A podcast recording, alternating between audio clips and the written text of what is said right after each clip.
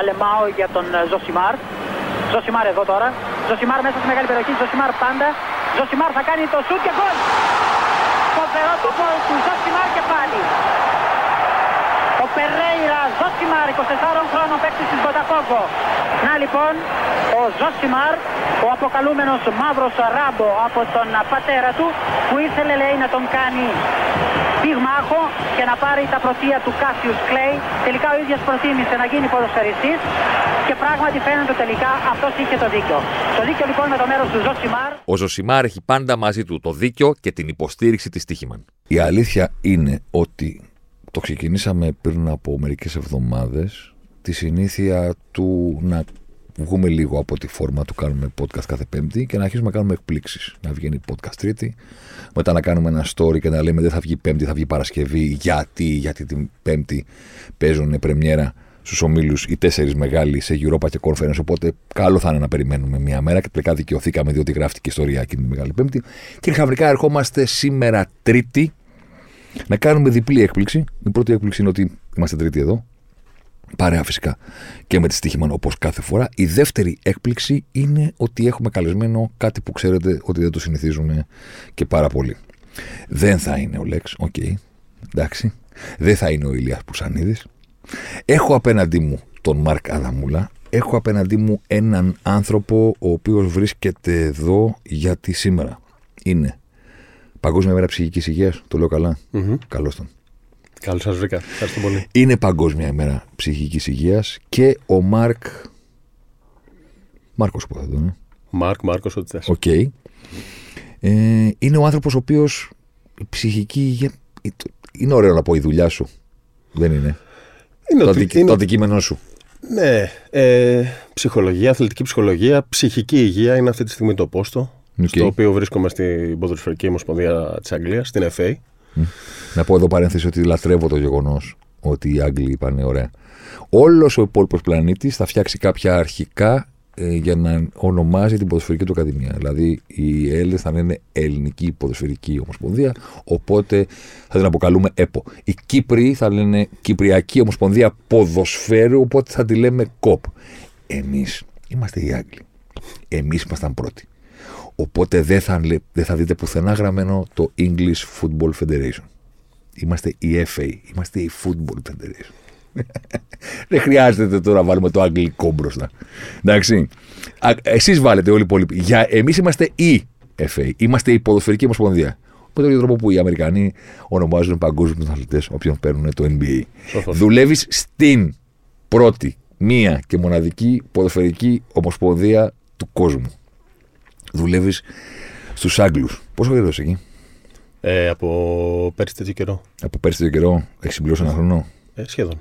Έχεις συμπληρώσει ένα χρόνο. Και τι κάνεις εκεί; Κοίταξε να δεις. Υπεύθυνος ψυχικής υγείας είμαι. Τώρα αυτός ο τίτλος είναι λίγο Ναι. διαφορετικός, λίγο περίεργος κτλ. Ε, ουσιαστικά έχω υπό την επίβλεψή μου το προσωπικό, τους εργαζομένους ε, της Ομοσπονδίας. Και σκεφτόμαστε πολλές φορές στον αθλητισμό. Σκέφτεσαι δηλαδή, βλέπεις το σήμα μιας ομάδας, βλέπεις το σήμα μιας Ομοσπονδίας, βλέπεις το. ο- ο- Το οτιδη- logo, την brand. Το logo, ρε παιδί μου, το brand, ναι. Και σκέφτεσαι φανέλες, σκέφτεσαι γραμμές, είτε είναι στο παρκέ, είτε είναι- είναι στο, στο χορτάρι κτλ. Η αλήθεια όμως είναι ότι με 950 άτομα, ξέρω εγώ, στη, στην Ομοσπονδία, δεν είμαστε μόνο χορτάρι, γραμμές, κόνους, δοκάρια κτλ. Έχουμε και τμήμα πληροφορικής, έχουμε και τμήμα marketing, έχουμε και τμήμα προπονητών, έχουμε τα πάντα. Ο- Scientists, αυτά, γιατροί, Βεβαίως. αυτό, Data, analysts. τα πάντα. Τα πάντα. Τα πάντα. Όπως είναι μια εταιρεία που παράγει ένα προϊόν και έχει όλες τις υποστηρικτικές. Ε, τα, τα επαγγέλματα, το νομικό τμήμα, το λογιστικό, όλα αυτά. Έχουμε κι εμείς ε, πάρα πολλούς ανθρώπους οι οποίοι κάνουν δουλειά που δεν έχει καμία σχέση με το ποδόσφαιρο. Ε, και επίσης είμαστε ιδιοκτήτες του, του Wembley. Εμένα εκεί είναι το γραφείο μου. Αυτό δεν σε ρώτησα πριν. Εκτός αέρα. Όντως. Όντως. Οκ. Ξέρεις τι κάνω. Ε, έχω καταλάβει. Μαζεύεις hate τώρα αυτή τη στιγμή από τον κόσμο, να ξέρεις. Ω, δεν είναι, το δεν κα- είναι το live. καταλαβαίνω. Δεν είμαστε live. Το καταλαβαίνω. Σ' ακούνε κάποια στιγμή ηχογραφημένα καταλαβαίνω. όπως ακούν. Μόλις τώρα τους είπες ότι δουλεύεις στο Wembley. Στο Wembley μέσα. Μαζεύεις hate. Πάμε. Η εθνική ομάδα της Αγγλίας, οι εθνικές ομάδες της Αγγλίας ανήκουν στην. Πώς να το πω τώρα, στην επιβλέψή σου; Ε, οι παίχτες. Όχι, έχουμε κάποια. Έχουμε κάποια. κάποια συνεργα... Προφανώς έχουμε κάποιες συνεργασίες με τα κλαμπ. Για να σου δώσω να καταλάβεις, και τη χρονιά πέρυσι που ήταν μουντιαλική, κι ας ήταν λίγο το, το Ναι. Κατάρ σε μη κανονική ξέρω εγώ, ημερομηνία, νομίζω είχαμε τους παίχτες της ανδρων 55 μέρες όλο τον χρονο Βάλε τι διάρκεια ήταν το, το Μουντιάλ, δεν του βλέπουμε πολύ. Υπάρχει μια επικοινωνία με, τα, με το staff που είναι στα, στα club, αλλά δεν δουλεύουμε συγκεκριμένα με αυτούς. Έχουμε κάποιους συνεργάτες οι οποίοι μας κρατάνε ενήμερους, παρέχουν κτλ. Αλλά ουσιαστικά εφόσον είσαι 305 μέρες στην ομάδα σου, στην Tottenham, στη United, στη Liverpool Σωστά. κτλ. Εμείς πρέπει να ξέρουμε τι γίνεται, αλλά δεν έχουμε κάποιο τρομερό ας πούμε impact. Γιατί λόγω χρόνου, λόγω ομάδων κτλ. Τώρα να κάνω την αφιλή ερώτηση. Δεν υπάρχει ομάδα στην Αγγλία που να ε, έχει επαγγελματία ποδοσφαιριστή διεθνή και να μην διαθέτει αντίστοιχο τμήμα, σωστά; Προφανώς. Ναι. Δεν υπάρχει, Δηλαδή, ομάδα, δεν υπάρχει- υπάρχει ομάδα με την οποία θες να επικοινωνήσεις εσύ και να σου λένε Α, δεν έχουμε το ίδιο τμήμα γιατί η ψυχική υγεία είναι κάτι που δεν μας αφορά και δεν έχουμε department ή έστω έναν άνθρωπο. Ναι, ναι, ναι. ναι. Κοίταξε να δεις, είναι, είναι κάτι το οποίο έχει αλλάξει πάρα, πάρα πολύ στα, ε, τα τελευταία χρόνια. Ε, για να σου δώσω να καταλάβεις, πριν από 10, όχι δεν είναι 10, είναι 8 χρόνια. Ε, 7-8 χρόνια ε, δούλευα στη Manchester United, οπότε δούλευα και σε σύλλογο. Ξεκίνησα εγώ και είχαν κάνει κάποια πράγματα, κάποιες συνεργασίες πριν με αθλητικούς ψυχολόγους κτλ αλλά δεν ήταν τόσο διαδεδομένο. Δηλαδή, βλέπω το πώς είναι τα πράγματα αυτή τη στιγμή, εν έτη 2023, και με όλα αυτά που έχουν γίνει τα περασμένα χρόνια τώρα τα, τα πρόσφατα, και βλέπω και το πώς ήταν τα πράγματα πριν από 7-8 χρόνια που ήμουν εγώ σε σύλλογο μέσα, σε έναν αντικειμενικά που το brand name, ας πούμε, είναι ένας από τους μεγαλύτερους συλλόγους στον πλανήτη. Και βλέπεις τις παροχές, την οτροπία και όλα αυτά. Και η αλήθεια είναι ότι γενικά η έννοια της ψυχικής υγείας, το awareness και όλα αυτά ε, έχουν κάνει πρόοδο σε 7 χρόνια, μη σου πω την τελευταία πενταετία, που δεν είχαν κάνει στα περασμένα 50. Ναι, νομίζω ότι το συγκεκριμένο κομμάτι, αν θέλουμε να μιλήσουμε καθαρά για το ποδόσφαιρο, που εν πάση περιπτώσει, για μένα είναι και το άθλημα το οποίο ασχολούμαι περισσότερο. Σωστά. Εντάξει. Νομίζω την τελευταία 15 ετία, δεκαετία, αν πρέπει να βρούμε δύο-τρία πράγματα τα οποία ε, είναι διαφορετικά σε σχέση με τι ήταν, το ένα είναι η σημασία των αριθμών και των analytics και του όλου αυτού στο πώς παίζεται το παιχνίδι, στο πώς αξιολογούνται οι ποδοσφαιριστές ή οι εμφανίσεις ή πώς γίνεται ανάλυση του αντιπάλου. Και το δεύτερο κομμάτι νομίζω ότι πρέπει να τη δώσουμε τη θέση στο awareness το μόλις είπες, παιδί μου, στο ότι δεν είναι κάτι παράπλευρο Ναι. πλέον. Το είμαστε η Manchester United, αυτοί οι άνθρωποι είναι οι ποδοσφαιριστές μας. Στην πραγματικότητα είναι η περιουσία του συλλόγου μαζί με το γήπεδο. Μμμ. Είναι αυτοί για τους οποίους, γύρω από τους οποίους κινείται όλο το σύμπαν. Όλο το σύμπαν. Ο κάθε υπάλληλος. Και αυτοί οι άνθρωποι είναι άνθρωποι Πρώτα απ' όλα. Πρώτα από παίχτες. Μου το πες αυτό εκτός αέρα. Ναι. Το είναι άνθρωποι πρώτα από παίχτες. Στην πράξη, αυτό στη United θα. Πόσο καιρό έμεινε. Δύο χρόνια. Ήμουνα την ε, δεύτερη χρονιά του Λούι και την πρώτη του Μουρίνιο. Που Διαπιστώσατε ότι είπε το Φανχάλ Λούι. Sorry. Που σημαίνει, που σημαίνει ότι είχες μια καλή σχέση μαζί του. Είχα πολύ καλή σχέση μαζί του. Δηλαδή το πρώτο πράγμα που. Εντάξει, καλά να είναι ο Λούι γιατί είναι. Περνάει κάποια θέματα υγείας τώρα. Ε, καλά να είναι. Ε, το πρώτο πράγμα που έχω να πω ότι είναι απίστευτα οικείος, απίστευτα γενναιόδωρος με το χρόνο του. Είναι ένας, ένας εξαιρετικός άνθρωπος. Δηλαδή από πάστα ανθρώπου είναι εξαιρετικός.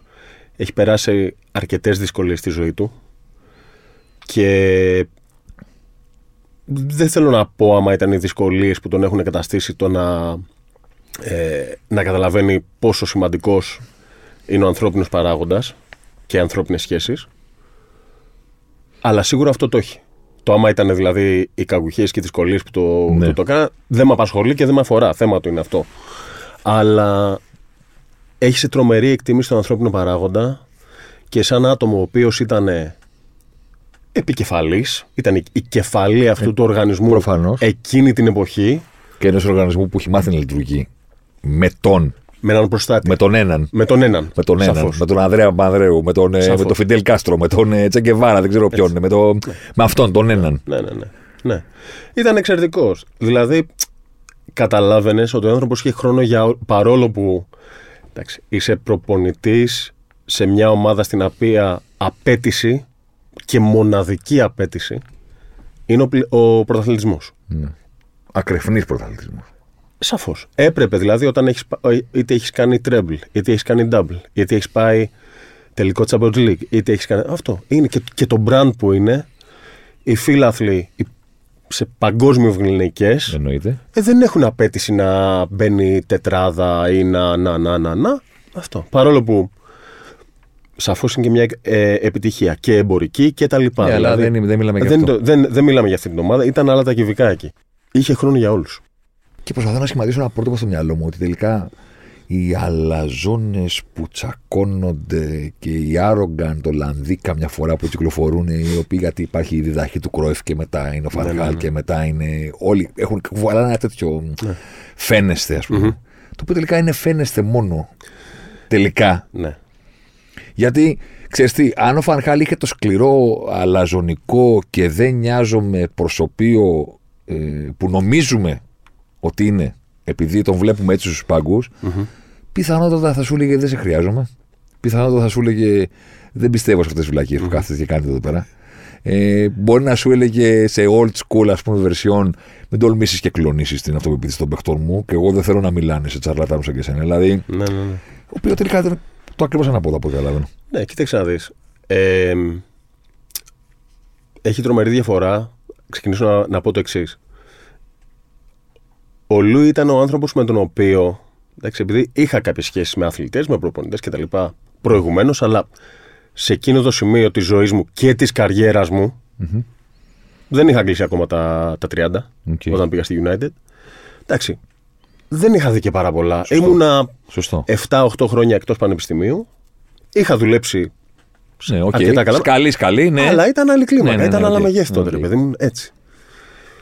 Και ο Λί ήταν ο άνθρωπος ο οποίος μου αν- άλλαξε τελείως την αντίληψη. Δηλαδή ήταν το reality check. Όχι ότι όπως τους έβλεπα στις κάμερες ή στα γήπεδα ή στις συνεντεύξεις ή οτιδήποτε, το έπαιρνα χαρτί και καλαμάρι ότι Ναι. αυτός ο άνθρωπος έκανε αυτή τη συνέντευξη, μίλησε έτσι, είπε αυτό, είναι 100% ακριβές για το πώς ζει τη ζωή του. Προφανώς και δεν, δεν έλεγα ποτέ αυτό. Αλλά ο Λούι το πώς είναι στη συνέντευξη τύπου και το πώς είναι στην καθημερινότητά του είναι νύχτα και μέρα. Και καταλαβαίνεις δηλαδή ότι υπάρχει για πολλούς, αυτό το λέω τώρα και για ποδοσφαιριστές, το λέω και για προπονητές και για ανθρώπους εκτός αθλητισμού και στη showbiz και με καλλιτέχνες και και και. Για πολλούς ανθρώπους δεν είναι άνετοι στο να πρέπει να έχουν να είναι συνέχεια υπό την παρακολούθηση μιας κάμερας, να είναι συνέχεια ε, στις εφημερίδες. Να, να, να, να, να, δηλαδή τη δημοσιότητα. Έχουν κάποιο. Δεν τη γουστάρουν, ρε παιδί μου. Πώς το λέω, λαϊκό το λέω. Και αναγκάζονται μερικοί. Είπα ότι περιπτώσει τη γουστάρει το να τους τραβάνε την ώρα που παίζουν. Είναι Ναι. άλλο πράγμα να σε τραβάνε οι κάμερες και να σε κυνηγάνε εκείνες την ώρα που και εσύ κυνηγάς μια μπάλα. Όταν πας στο σούπερ μάρκετ Ναι. με το γιο σου, ρε παιδί μου, να Ναι, πάρεις. και είναι άλλο πράγμα το, η κάθε κουβέντα, η κάθε ατάκα, το τι είπες, οτιδήποτε. Είναι κουραστικό γιατί δεν σταματάει. Είναι, είναι πολλές οι εβδομάδες, είναι πολλά τα μάτς, είναι πολλά τα flash interviews, είναι πολλές οι συνεντεύξεις τύπου, είναι πολλές οι χορηγικές υποχρεώσεις. Ε, που πρέπει να μιλάνε, ειδικά οι μάνατζερ στην Αγγλία που είναι το, το πρόσωπο των συλλόγων. Γιατί Σίγουρα. καλό, για καλό το λέω αυτό, δεν είναι κακό. Αλλά είναι το πρόσωπο των συλλόγων. Δηλαδή πρέπει να μιλάνε συνέχεια γιατί ο κόσμος θέλει να τους βλέπει. Ναι. Πολλοί δεν είναι και τόσο άνετοι. Δηλαδή, τους βλέπουμε στα γήπεδα, τους βλέπουμε να βγάζουν selfies, τους βλέπουμε το ένα, το κάνουν το άλλο. Αλλά το πώς ζουν τη ζωή τους, το τι προτιμήσεις έχουν και το πόσο άνετοι νιώθουν να κάνουν κάποια πράγματα τα οποία δεν έχουν σχέση με το χορταρι αλλά είναι τα, τα, τα, τα γύρω-γύρω από την μπάλα και το χορτάρι. Μερικοί είναι, δεν είναι τόσο άνετοι όσο άλλοι. Και βλέπεις τρομερές διαφορές. Δηλαδή, εμ- εγώ, εγώ γουστάρω φανταστά το να βλέπω τον κόσμο να κυκλοφορεί έξω, το πώς συμπεριφέρεται, το πώς κάθεται, το πώς θέλει. Δηλαδή, αυτό το μικρόβιο έχω κι εγώ. Δηλαδή, είναι ενδιαφέρον αυτό για μένα. Τώρα για να μην το κάνουμε έτσι κουρσομπολιστικό, θέλω να πω ότι θα ακούσει ο κόσμος και θα πει: Ωραία, αυτός ήταν εκεί πέρα United, το εκείνο το άλλο. Ο Ζωζέ, δηλαδή γιατί δεν τον αναφέρει, γιατί δεν τον συζητάμε. Αυτό Ε, τι είναι, ήταν- είναι, το, ήταν- αν- είναι το ανάποδο από το Φανχάλ. Γιατί εγώ νομίζω ότι είναι πολύ κοντά ο ένας τον άλλον. Αλλά αυτό μπορεί να είναι δική μου αίσθηση. Εσύ, εσύ δούλεψες μαζί τους. Εγώ είμαι απ' έξω. Πολύ, Είτε- πολύ απ' έξω είμαι. Ήτανε, ήτανε λίγο διαφορετικός. Δηλαδή, αλλάξαν αρκετά πράγματα όταν ήρθε ο Ζωζέ στην ομάδα. Ο τρόπος λειτουργίας από του στυλ. Να σου δώσω ένα παράδειγμα. Υπήρχε ένας προπονητής στην Manchester United για ένα πολύ μεγάλο διάστημα χρονικό. Έτσι. Αυτός έχει αφήσει ανεξίτηλη τη σφραγίδα του στο σύλλογο, στα θέλω του συλλόγου, στις αρχές του συλλόγου και στο πώς λειτουργεί όλο αυτό το οικοσύστημα. Και στο τι είναι βασικά. Δηλαδή την έφτιαξε τη United ο Ferguson. Ναι. Έφτιαξε κάτι το οποίο είναι αναγνωρίσιμο παντού. Όλο αυτό το... είναι η ταυτότητα. Είναι ένα οικοσύστημα και μια ταυτότητα, δηλαδή το πώς λειτουργεί ένας οργανισμός. Μέσα σε όλα αυτά και νομίζω σημαντικό είναι να αναφέρουμε το καλύτερο παράδειγμα που έχουν είναι το εστιατόριο στη, στο Ναι. Κάρινγκτον. Το καλύτερο για τον κόσμο που δεν γνωρίζουν Είναι το προπονητικό, το sorry, ναι. προπονητικό κέντρο της United. Στο Κάρινγκτον, όλα, ε, εγώ δεν ήμουν εκεί, καταρχήν ήταν ο Sir Alex Έτσι, τον έχω γνωρίσει, έχουμε μιλήσει, αλλά δεν ήμουν εκεί. Ερχόταν αυτός, έκανε κάποια πράγματα με την ομάδα, ήταν ε, ambassador, ας πούμε, πρέσβης τη της ομάδας, όπως ήταν ο, ο Kenny στη, στη Liverpool και τα, και τα συναφή. Η United, από τότε που είχε μετακομίσει στο Κάρινγκτον, στην καφετέρια, λειτουργούσαν τα πράγματα κατά τον ίδιο τρόπο. Και αυτό άλλαξε όταν πήγε προπονητής ο Μουρίνιο. Και αυτό δεν το λέω ότι είναι καλό-κακό. Απλά ήταν μια αλλαγή. Καθόντουσαν προηγουμένως όλοι όπου θέλανε στο εστιατόριο. Από την καθαρίστρια μέχρι το, τους οικιακούς βοηθούς, μέχρι τον προπονητή, μέχρι το οτιδήποτε δουλειά έκανες Μπορείς να κάτσει όπου θέλει. όπου θες και πολλές φορές έβλεπες ποδοσφαιριστές τα πρώτα ονόματα να κάθονται δίπλα στα παιδιά που, που κουρεύουν τον καζον και να κάνουν καλαμπούρι και να τσακώνονται εντός εισαγωγικών βέβαια το Ναι, ναι, ναι, τσακώνονται ναι, για το ναι. ποδόσφαιρο και να κάνουν το καλαμπούρι και να, κάνουν το... και να βλέπεις άτομα τα οποία υπήρχε μια τέτοια ταυτότητα στην ομάδα και ένα τέτοιο, μια, ήταν μια μικρογραφία κοινωνίας η οποία ήταν τόσο, τόσο δεμένη. Ήταν απίστευτο. Δηλαδή, εγώ έπεσα από τα σύννεφα την πρώτη φορά που, που πήγα και λέω: Οκ. Και άλλαξε ο προπονητής. Και υπήρχε το, το πρώτο τραπέζι. Πρώτο τραπέζι πίστα που λέμε. Το ζευγάρι που παντρεύεται. Το Ωραία. οικογενειακό Έγινε. μετά είναι κουμπάροι, μετά αυτό ναι. Είναι για το staff της πρώτης ομάδας. Οι συμπέθεροι το χωριό. Αυτό. Ωραία. Και υπήρχε λίγο μια. Δεν θα το πω μουρμούρα. Ναι, οκ. Αλλά υπήρχε λίγο του στυλ. Εντάξει, κοίταξε να δεις. Ε, Ισπανικά, Πορτογαλικά δεν μιλάω, οπότε δεν μπορώ να κάτσω εκεί. Ναι. Κατάλαβες, δηλαδή, άλλαξε τελείως το vibe, άλλαξε τελείως. Ε, και για κάτι το οποίο Έλληνες είμαστε, καταλαβαίνουμε τη σημασία του κάθομαι να φάω και το τι πρεσβεύει το καθόμαστε να φάμε, της συζήτησης και του ρόλου που έχει αυτός ο, αυτό το πράγμα, η ανθρώπινη ανάγκη, η βιολογική ανάγκη του λαμβάνω τροφή με το κοινωνικό, με την επικοινωνία, με όλα αυτά. Και νομίζω αυτή ήταν η μεγαλύτερη αλλαγή. Δηλαδή ήταν πολύ πιο δεμένη η ομάδα με τον Λούι. Και, δε, και το ομάδα δεν λέω 25 ποδοσφαιριστές και 10 staff. Ναι, ναι, ναι. Εννοώ ο οργανισμός. Όλο. Έτσι, γιατί όλο παίζει ρόλο. Όλο. Και μετά απλά υπήρχαν κάποιες διακρίσεις του στυλ λίγο α και β διαλογής. Ναι. Και άμα είσαι στους β διαλογής μερικές φορές, ναι. ξέρεις και τη θέση σου. Και σε επηρεάζει αυτό. Ψυχολογικά και το, όλα αυτά. Θεωρώ ότι ακόμα το transition στη μετά σε ράλεξ εποχή δεν έχει γίνει στον επιθυμητό βαθμό. Εγώ απ' έξω θα το πω τώρα για να φύγουμε από τη United. Γιατί το θέμα μας δεν είναι να μιλήσουμε για τη United. Αλλά εγώ απ' έξω θα σου επαναλάβω αυτό που έχω πει αρκετές φορές, επειδή όταν είσαι ο παδός της Liverpool για τα 30 χρόνια που έμεινε μακριά από τον τίτλο, μπορείς να αναγνωρίσεις στους άλλους αυτό που σου έχει συμβεί στη δική σου ομάδα πρώτα, όταν Σίγουρα. έχουν περάσει τα χρόνια. Η United πάσχει από αυτό που έπασχε τη δεκαετία των 90s η Liverpool. Μην αλλάξουμε κάτι, θα τα κάνουμε όλα όπως τα κάναμε πάντα, γιατί πάντα έτσι κερδίζαμε. Είναι κατανοητό, είναι ανθρώπινο, είναι το πιο ανθρώπινο πράγμα στον κόσμο. Να λες, συγγνώμη, επειδή έφυγε ο Φρίγκισον, θα τα γκρεμίσουμε όλα και θα κάνουμε τι; Αφού εμείς έχουμε το κλειδί της επιτυχίας. Εμείς κάναμε τη δυναστεία. Εμείς παίρναμε τα πρωταθλήματα σαν να είναι στραγάλια. Εμείς είμαστε οι μοναδικοί που πήραμε τρία συνεχόμενα στην Premier League. Εμείς πήραμε τόσα. Εμείς ρίξαμε την Liverpool από το fucking perch που είπε κάποτε ο Σερ Άλεξ για να πετύχει στόχο. Και τώρα τη συνταγή της επιτυχίας με το που έκλεισε ο Σερ Άλεξ την πόρτα θα την πετάξουμε στον κάτω των Αφρίστων. Ναι, είναι η απάντηση. Έλα που κανένας δεν τη δίνει. Ξέρεις- Κανένας. Ναι.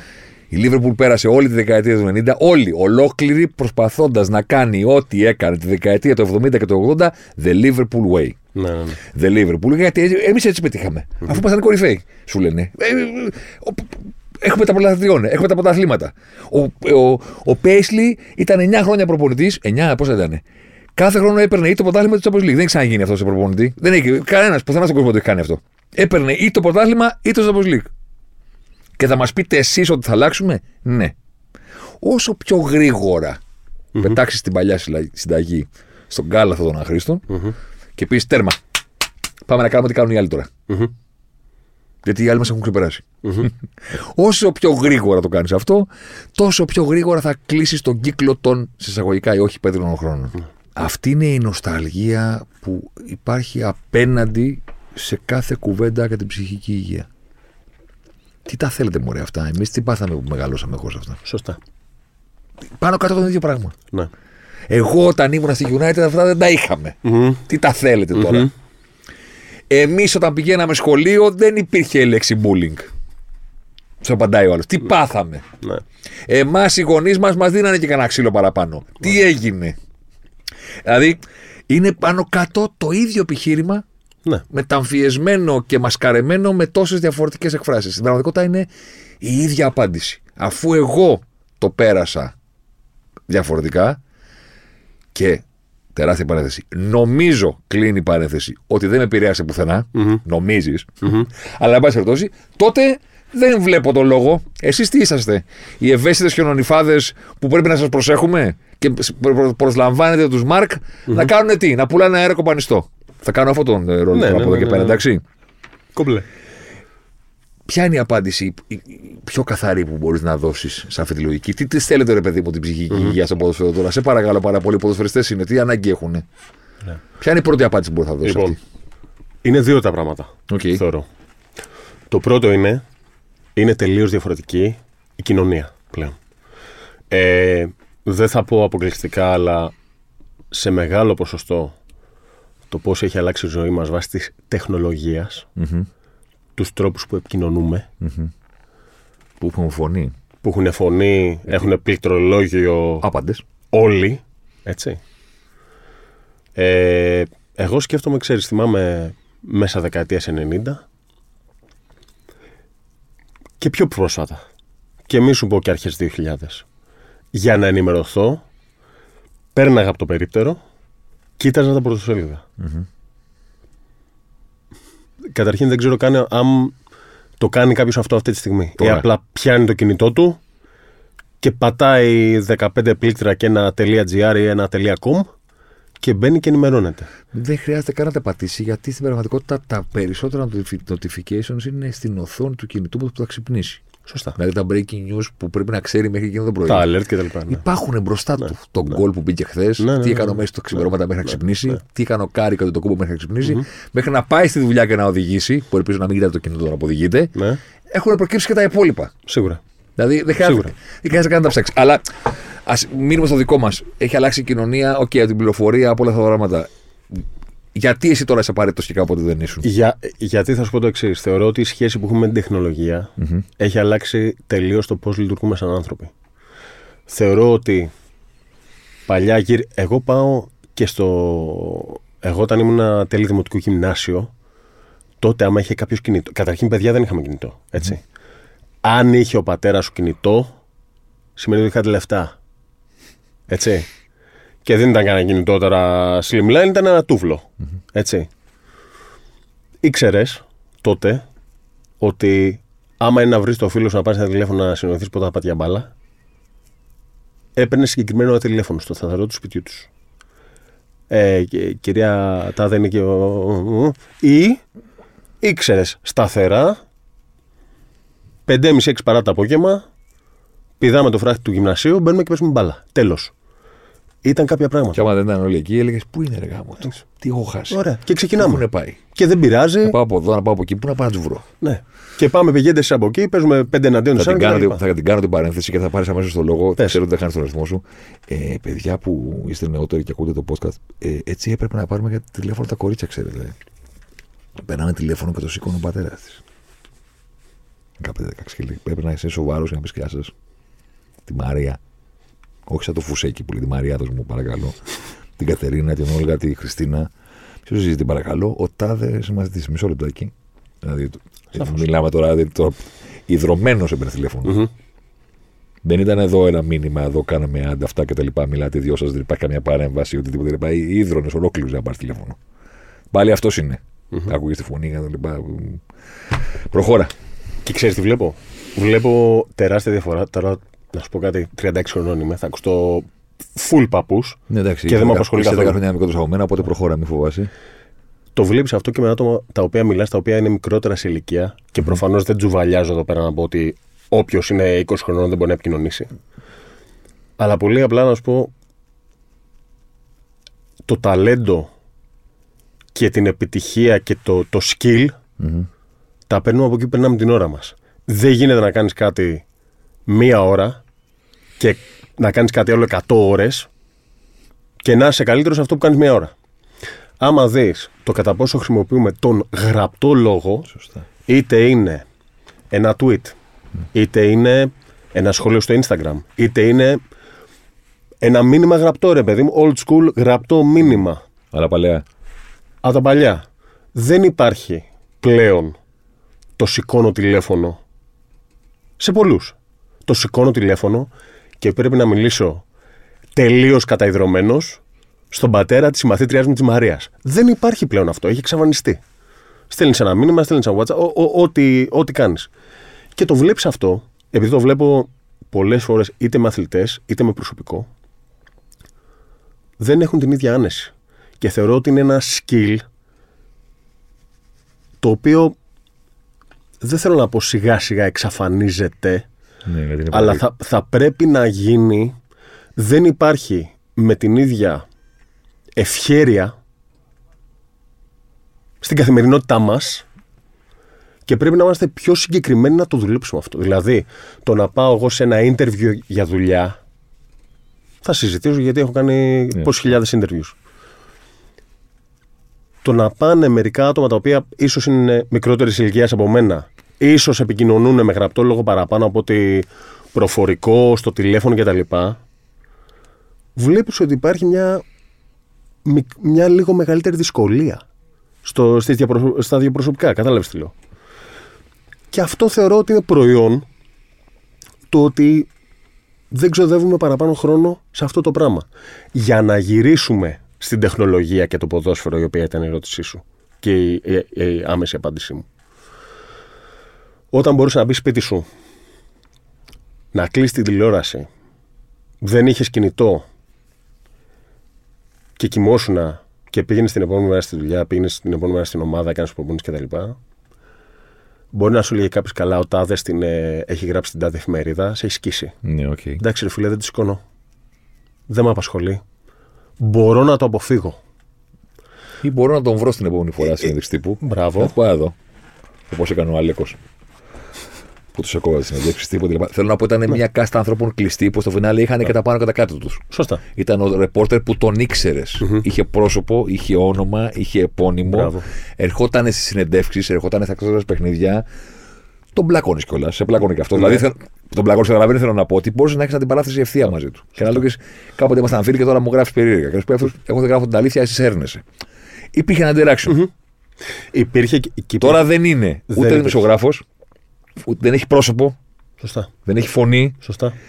Είναι η ανώνυμη μαζά. Τι είναι; Κοίταξε να δεις. Είναι ο όχλος που Είναι σε ο- είναι διαλύει ο όχλος. μετά το παιχνίδι. Είναι ο όχλος και ξέρεις, είναι μια συζήτηση η οποία. Ε, θεωρώ δηλαδή ότι από το κινητό, και θα πω το κινητό τώρα, δεν είναι το μόνο κομμάτι το οποίο είναι της τεχνολογίας το οποίο έχει Ναι, οκ. αλλάξει. Αλλά εντάξει, αυτή η έκφραση είναι το κινητό. Αλλά από το κινητό δεν υπάρχει escape. Δεν μπορούμε να δραπετέψουμε αυτό το πράγμα. Δηλαδή έχει γίνει extension του χεριού μας. Γιατί; Από εκεί τα κάνουμε όλα. και το λογαριασμό. Εκεί είναι η γυναίκα μου. Μπράβο. Στο κινητό είναι. Έτσι. Το παιδιά μου στο κινητό είναι. Εκεί. Οι γονείς μου στο κινητό είναι. Ωραία.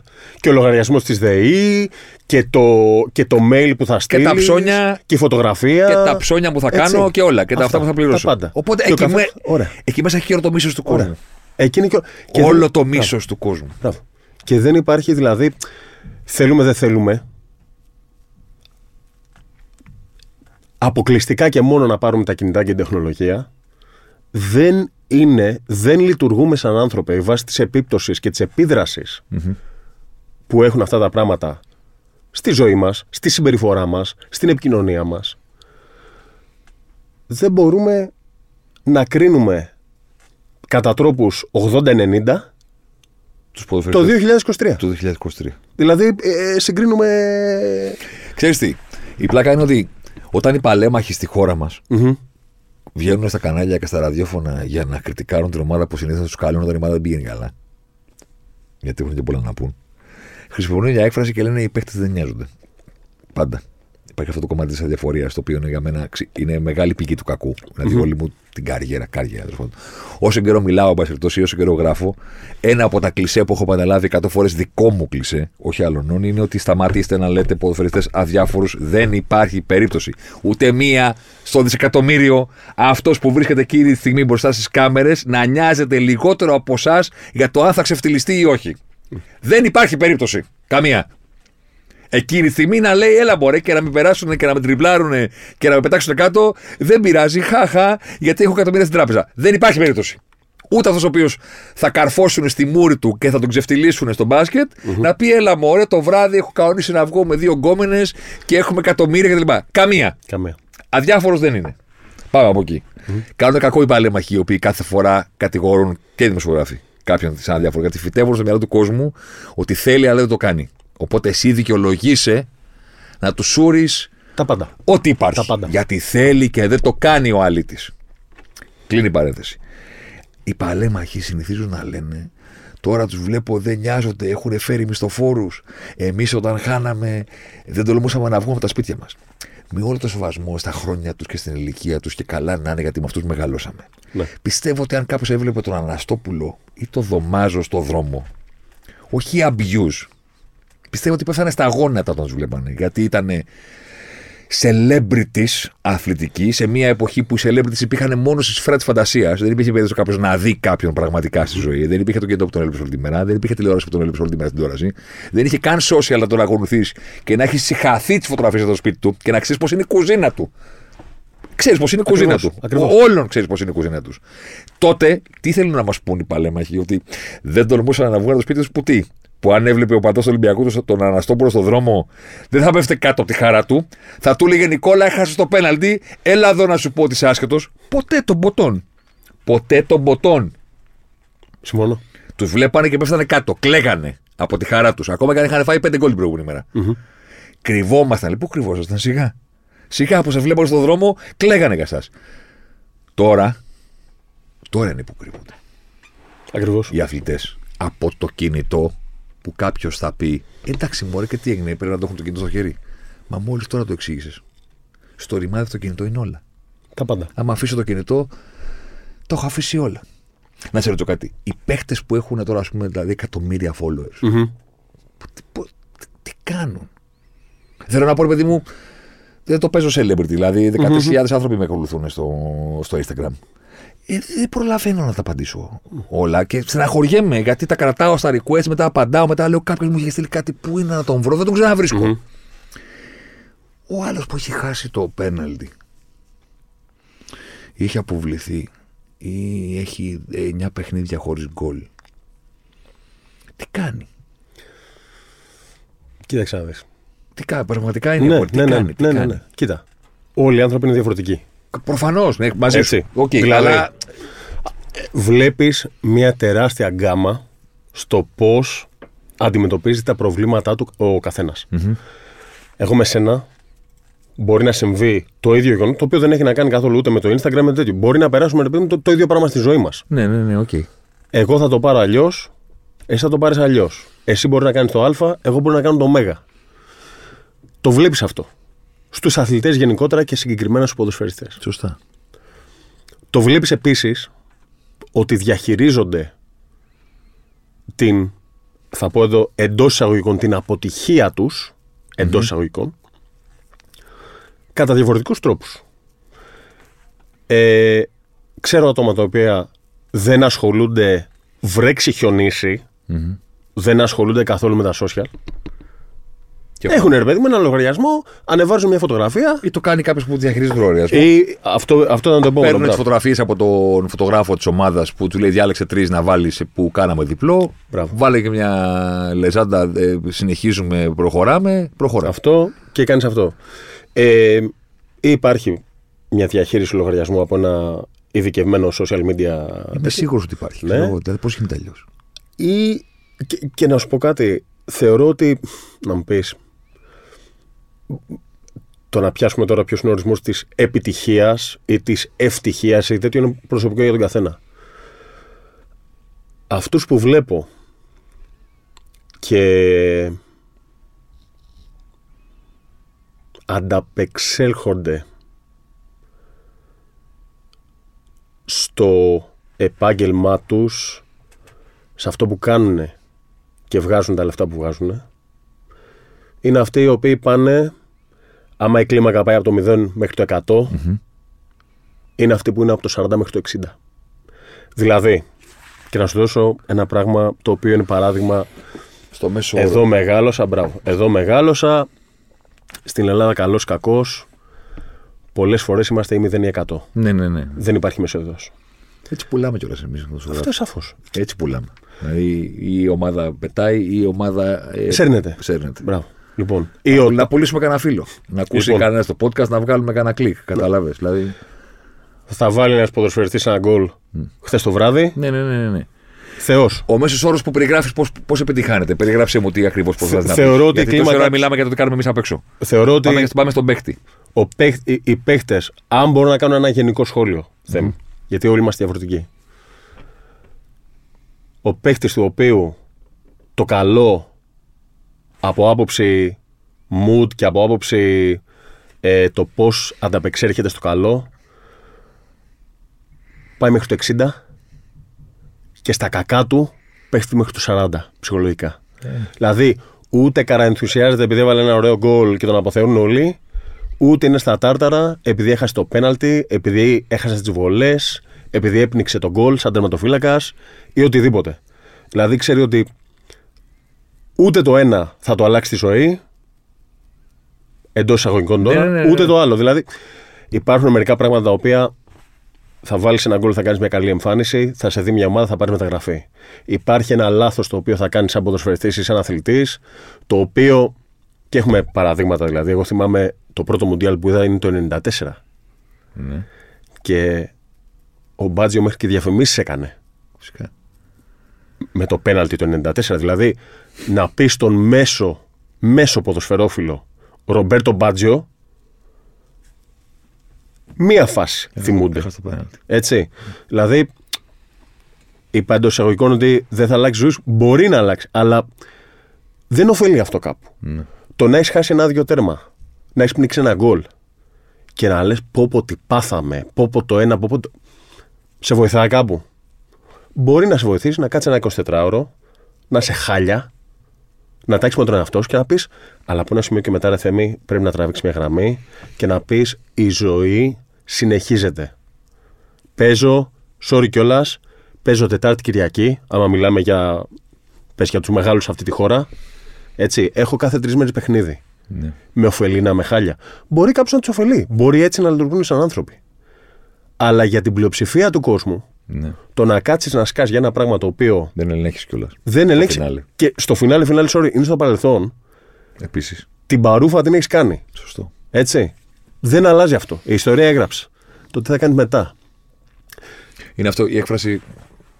Το ποδόσφαιρο έχει πολλού τελικού, αλλά δεν τελειώνει. Ναι, σίγουρα. Many finals, not an end. Ναι. Ή. Τώρα τι δεν είναι η ατάκα. ναι. Με το ότι. Τώρα, ξέρεις, μ' αρέσει καμιά φορά να λέω πράγματα από μνήμης Μμμ. και να τα ψάχνω εκείνη τη στιγμή. Γιατί αυτό είναι πιο ειλικρινές. Να πεις τώρα το θυμάμαι καλά ή το θυμάμαι καλά. Αλλά δεν είναι η ατάκα με το ότι η ήττα δεν είναι τελειωτική και η, δεν είναι, απο- η ήττα δεν είναι τελειωτική και η νίκη δεν είναι απόλυτη. Ναι. Ναι, Τσόρτσιλ. Και ότι είναι το Ναι, κουράγιο ναι, να ναι, συνεχίζεις. ναι, ναι, Ότι ναι. καμία νίκη Ναι, δεν σε κάνει ναι, αιώνιο νικητή. Ναι. Και καμία ήττα, πέρα από το θάνατο, Ναι. δεν σε κάνει και αιώνιο ε, χαμένο, εν πάση περιπτώσει. Οκ, οπότε deal with it, ας πούμε, και πάμε παρακάτω κάτι έχει. Επόμενο παιχνίδι και επόμενο παιχνίδι. Νομίζω τελικά δύο, οι πιο πετυχημένες ομάδες είναι αυτές που ζουν για την επόμενη μέρα. Τελικά. Συμφωνώ και οι παίχτε. Και άμα δεις τι έχουν περάσει μερικοί παίχτε. Και επειδή, σαν ανθρώπινο γένος, ε, η μνήμη και το τι θυμόμαστε Ναι. δεν μας τιμάει. Είτε είναι μια εβδομάδα, είτε είναι ένας μήνας, είτε είναι ένας χρόνος. Πολλές φορές επιλεκτικά θυμόμαστε το τι μας βολεύει και τα λοιπά. Και έτσι λειτουργεί ο εγκέφαλος. Άμα δεις το τι σκαμπανεβάσματα έχουν περάσει όλοι, όλοι οι απόλυτα πετυχημένοι Σωστό. ποδοσφαιριστές, Σωστό. Νομίζουμε. προπονητές. Νομίζουμε. Το ένα το άλλο. Έτσι. Έχεις δίκιο. Δηλαδή, Πολύ δίκιο. να, να σου το πω αλλιώς. Και πιάνουμε ένα παράδειγμα το οποίο πιάσαμε πιο πριν. Θα το πω εγώ. Ο Ζωζέ Μουρίνιο είναι ένας από τους κορυφαίους προπονητές ever. Και κυπελάκι καφέ να μην ξαναπάρει δεν έχει σημασία. Έχει πάρει τα πάντα. Έτσι. Επίσης, Και έζησε αυτό που είναι το maximum για κάθε προπονητή, την εποχή του. Ο κάθε προπονητή; θέλω να πω ότι είναι, είναι τρομακτικά δύσκολο να ζητήσει από κάποιον να είναι για 25 χρόνια καλός. Και αν το έκανε ένας, Ναι. δεν σημαίνει ότι αυτό είναι κάτι που μπορεί να καταλάβουν όλοι. Ναι, ναι, ναι. Θέλω να πω, ο κάθε προπονητής έχει και την άκμη του, έχει την εποχή του. Έχει μια δεκαετία, άντε να είναι λίγο παραπάνω. Σε αυτήν πετυχαίνει, κάνει, δείχνει. Αν κάπω το έχει κάνει, ανήκει εκεί. εκεί. Είναι εκεί. Πάνω, στους elite. Τώρα μετά, ο ένας μπορεί να σου πει ότι το έκανε με μικρότερες ομάδες από τους άλλους, οπότε του δίνω ένα αστερίσκο παραπάνω. Ο άλλος ήταν μεγαλύτερε συνέπειε στα πρωταθλήματα, οπότε του βάζω ένα παραπάνω. Ο άλλος άλλαξε και λίγο το ποδόσφαιρο, οπότε παίρνει ένα αστερίσκο. Μικρές διαφορές. Μιλάμε για elite. Και να μην ξαναπάρει, όπως είπες, ούτε το κυπαλάκι του καφέ. Νομίζουμε ότι αυτοί που είναι νικητές είναι πάντα νικητές. Και νομίζουμε ότι και αυτοί που είναι χαμένοι, εγώ συνηθίζω να λέω το εξής. Που λένε λέει, αυτό δεν είναι loser και λέω «Παι- παιδιά, παιδιά. Θυμάστε που ήμασταν πεντζίρια και τρέχαμε στο, στο, στο σχολείο και παίζαμε ποδόσφαιρο. Από όλα αυτά τα πιτσιρίκια, φανταστείτε ότι στο σχολείο που πηγαίνατε υπήρχε κάποιος που μετά τον πήρανε στην ομάδα της γειτονιάς, μετά από την ομάδα της γειτονιάς τον πήρανε στην ομάδα της πόλης, μετά από την ομάδα της πόλης τον πήρανε στην ομάδα του νομου μετά τον πήρανε στην εθνική παιδών, μετά τον πήρανε στην εθνική νεών, μετά πήγε να παίξει αλφα εθνική, μετά πήγε η εθνική ομάδα, μετά πήγε στο εξωτερικό, μετά πήρε και εσείς κάθεστε σπίτι σας, βλέπετε έναν τύπο ο οποίος έχει εκατομμύρια στην τράπεζα, το έχει έχει φτιάξει μια φοβερή ζωή και λέτε ε, τρεις χαμένοι τελικοί, είσαι loser. Πόσες εκατομμύρια μάχες κέρδισε αυτός ο άνθρωπος για να, από, το, από το δημοτικό. Πόσες εκατομμύρια μάχες στη σειρά κέρδισε για να βρεθεί να παίζει το τελικό του παγκοσμίου κυπέλου; Πόσες. Και θα είσαι εσύ να του πεις ότι κάτσε να δεις στον αγώνα που σε είδα εγώ και που εγώ περίμενα ότι θα μου αποδείξεις ότι είσαι ο μεγάλος ηγέτης. Γιατί να σου αποδείξεις κάτι. Μόνο στο κεφάλι στο κεφάλι αυτό. Δεν ήσουν αυτός που θα έπρεπε και για μένα είσαι πολύ λίγος. Και ο άλλος έχει, τους έχει, κερδι- έχει, έχει σφάξει στο δρόμο του εκατομμύριο δράκους. Και δεν έσφαξε τον τελευταίο και του λέει: Ε, ρε φίλε, τώρα εκεί θα σε παραδεχόμουν. Πάρτα να μες στα χρωστάω που θα με παραδεχόσουν. Ποιος είσαι εσύ που θα με παραδεχτείς εμένα. Δηλαδή, για όνομα του Θεού. Κανένας δεν κερδίζει όλα και κανένας δεν τα χάνει όλα. Προφανώς. Αλλά ξέρεις ποια είναι η διαφορά; Ότι βλέπουμε πράγματα απομονωμένα στη ζωή. Ναι, αυτό. Δηλαδή- Διαλέγουμε το αφήγημα που μας βολεύει. Τα λέμε, θυμόμαστε επιλεκτικά και Διαλέγουμε το αφήγημά μας. Είναι φοβερό. έτσι. Ε, βλέπεις ένα πράγμα το οποίο καλός κακός το βλέπεις εκείνη τη στιγμή. Και ξεχνάμε, επικεντρωνόμαστε στο τι έχει γίνει εκείνη τη στιγμή, γιατί προφανώς η στιγμή που είναι μπροστά στα μάτια σου αυτήν κρίνεις. Και αυτός είναι ήρωας σήμερα, οπότε είμαστε όλοι μαζί του. Και Είναι την αυτό. άλλη φορά είναι μοιραίος. Δοκάρ και μέσα. Ναι, αυτό, τέτοιο, ναι, ναι, ναι. Έτσι. Ε, και επίσης. Δεν εκτιμάμε τη δουλειά που έχει γίνει. Είναι αυτό που είπες εσύ, φτάνει από το δημοτικός, στο εφηβικός, στο, στο, στο, στο, στο, στη μικρέ εθνικέ και αυτά. Ε, η επιτυχία που έχουν, πε- ε, έχουν φτάσει αυτοί οι αθλητές δεν μπορώ να στην περιγράψω. δηλαδή, σκέψου πόσα παιδάκια παίζουν είτε στην Αλάνα, είτε στην παραλία, είτε στο δημοτικό, είτε οπουδήποτε είναι. Μπάλα. Γιατί, καλός ή κακός, το ποδόσφαιρο Έτσι. είναι το άθλημα του κόσμου. Και πρέπει να κερδίσεις περισσότερους αντιπάλους για να γίνεις ο καλύτερος ποδοσφαιριστής της χρονιάς από ότι πρέπει να κερδίσεις για να γίνεις ο καλύτερος παθιμπολίστα της χρονιάς. Σίγουρα. Sorry, παιδιά, τι να κάνουμε. Έτσι είναι. είναι περισσότεροι οι κακοί Έτσι στο είναι. ποδόσφαιρο. Έτσι είναι. Είναι περισσότεροι. Έτσι είναι. Αλλά βλέπεις, τι, βλέπεις εκείνη τη στιγμή ένα χαμένο πέναλτι, μια χαμένη ευκαιρία, μια κακή σέντρα, ένα πνιγμένο γκολ κτλ. Και σκεφτόμαστε αυτό. Η αλήθεια όμως είναι ότι επίσης για τους ποδοσφαιριστές που, που μιλάμε, εξαρτάται από το τι ορίζει ο καθένας ως επιτυχία στη ζωή του. Μπορεί κάποιος να έχει στόχο Σωστά. να πάρει μια, μια μεταγραφή. Σωστά. Μπορεί κάποιος να, πα- να έχει στόχο να κάνει μια μεγάλη μεταγραφή, να ζήσει μετά τη μάνα, να, να της αγοράσει ένα σπίτι στη μάνα του Τι να ράξει. και να Μέχρι αλλάξει. τότε. Γιατί μέχρι- α, από εδώ και πέρα δεν έχω κίνητρο. Μπράβο. Και, και ξέρεις κάτι, ε, αυτό το βλέπω προφανώς όχι, όχι σε όλους. Εξαρτάται που έχεις μεγαλώσει. Εξαρτάται πώς έχεις μεγαλώσει. Εξαρτάται με τι, τι παιδικά χρόνια έχεις κάνει. Εξαρτάται τι στηρίσει έχεις κτλ. Όλα αυτά φτάνει ένας ποδοσφαιριστής 18, 20, 25 και εγώ δεν ξέρω πόσο χρονών. Η ζωή που έχει κάνει τα 25 χρόνια προφανώς και έχουν ένα, ένα αντίκτυπο στο τι άνθρωπος είναι και στο πώς συμπεριφέρεται και το πώς θα αντιμετωπίσει την, την, την κάθε επιτυχία και την κάθε αποτυχία κτλ.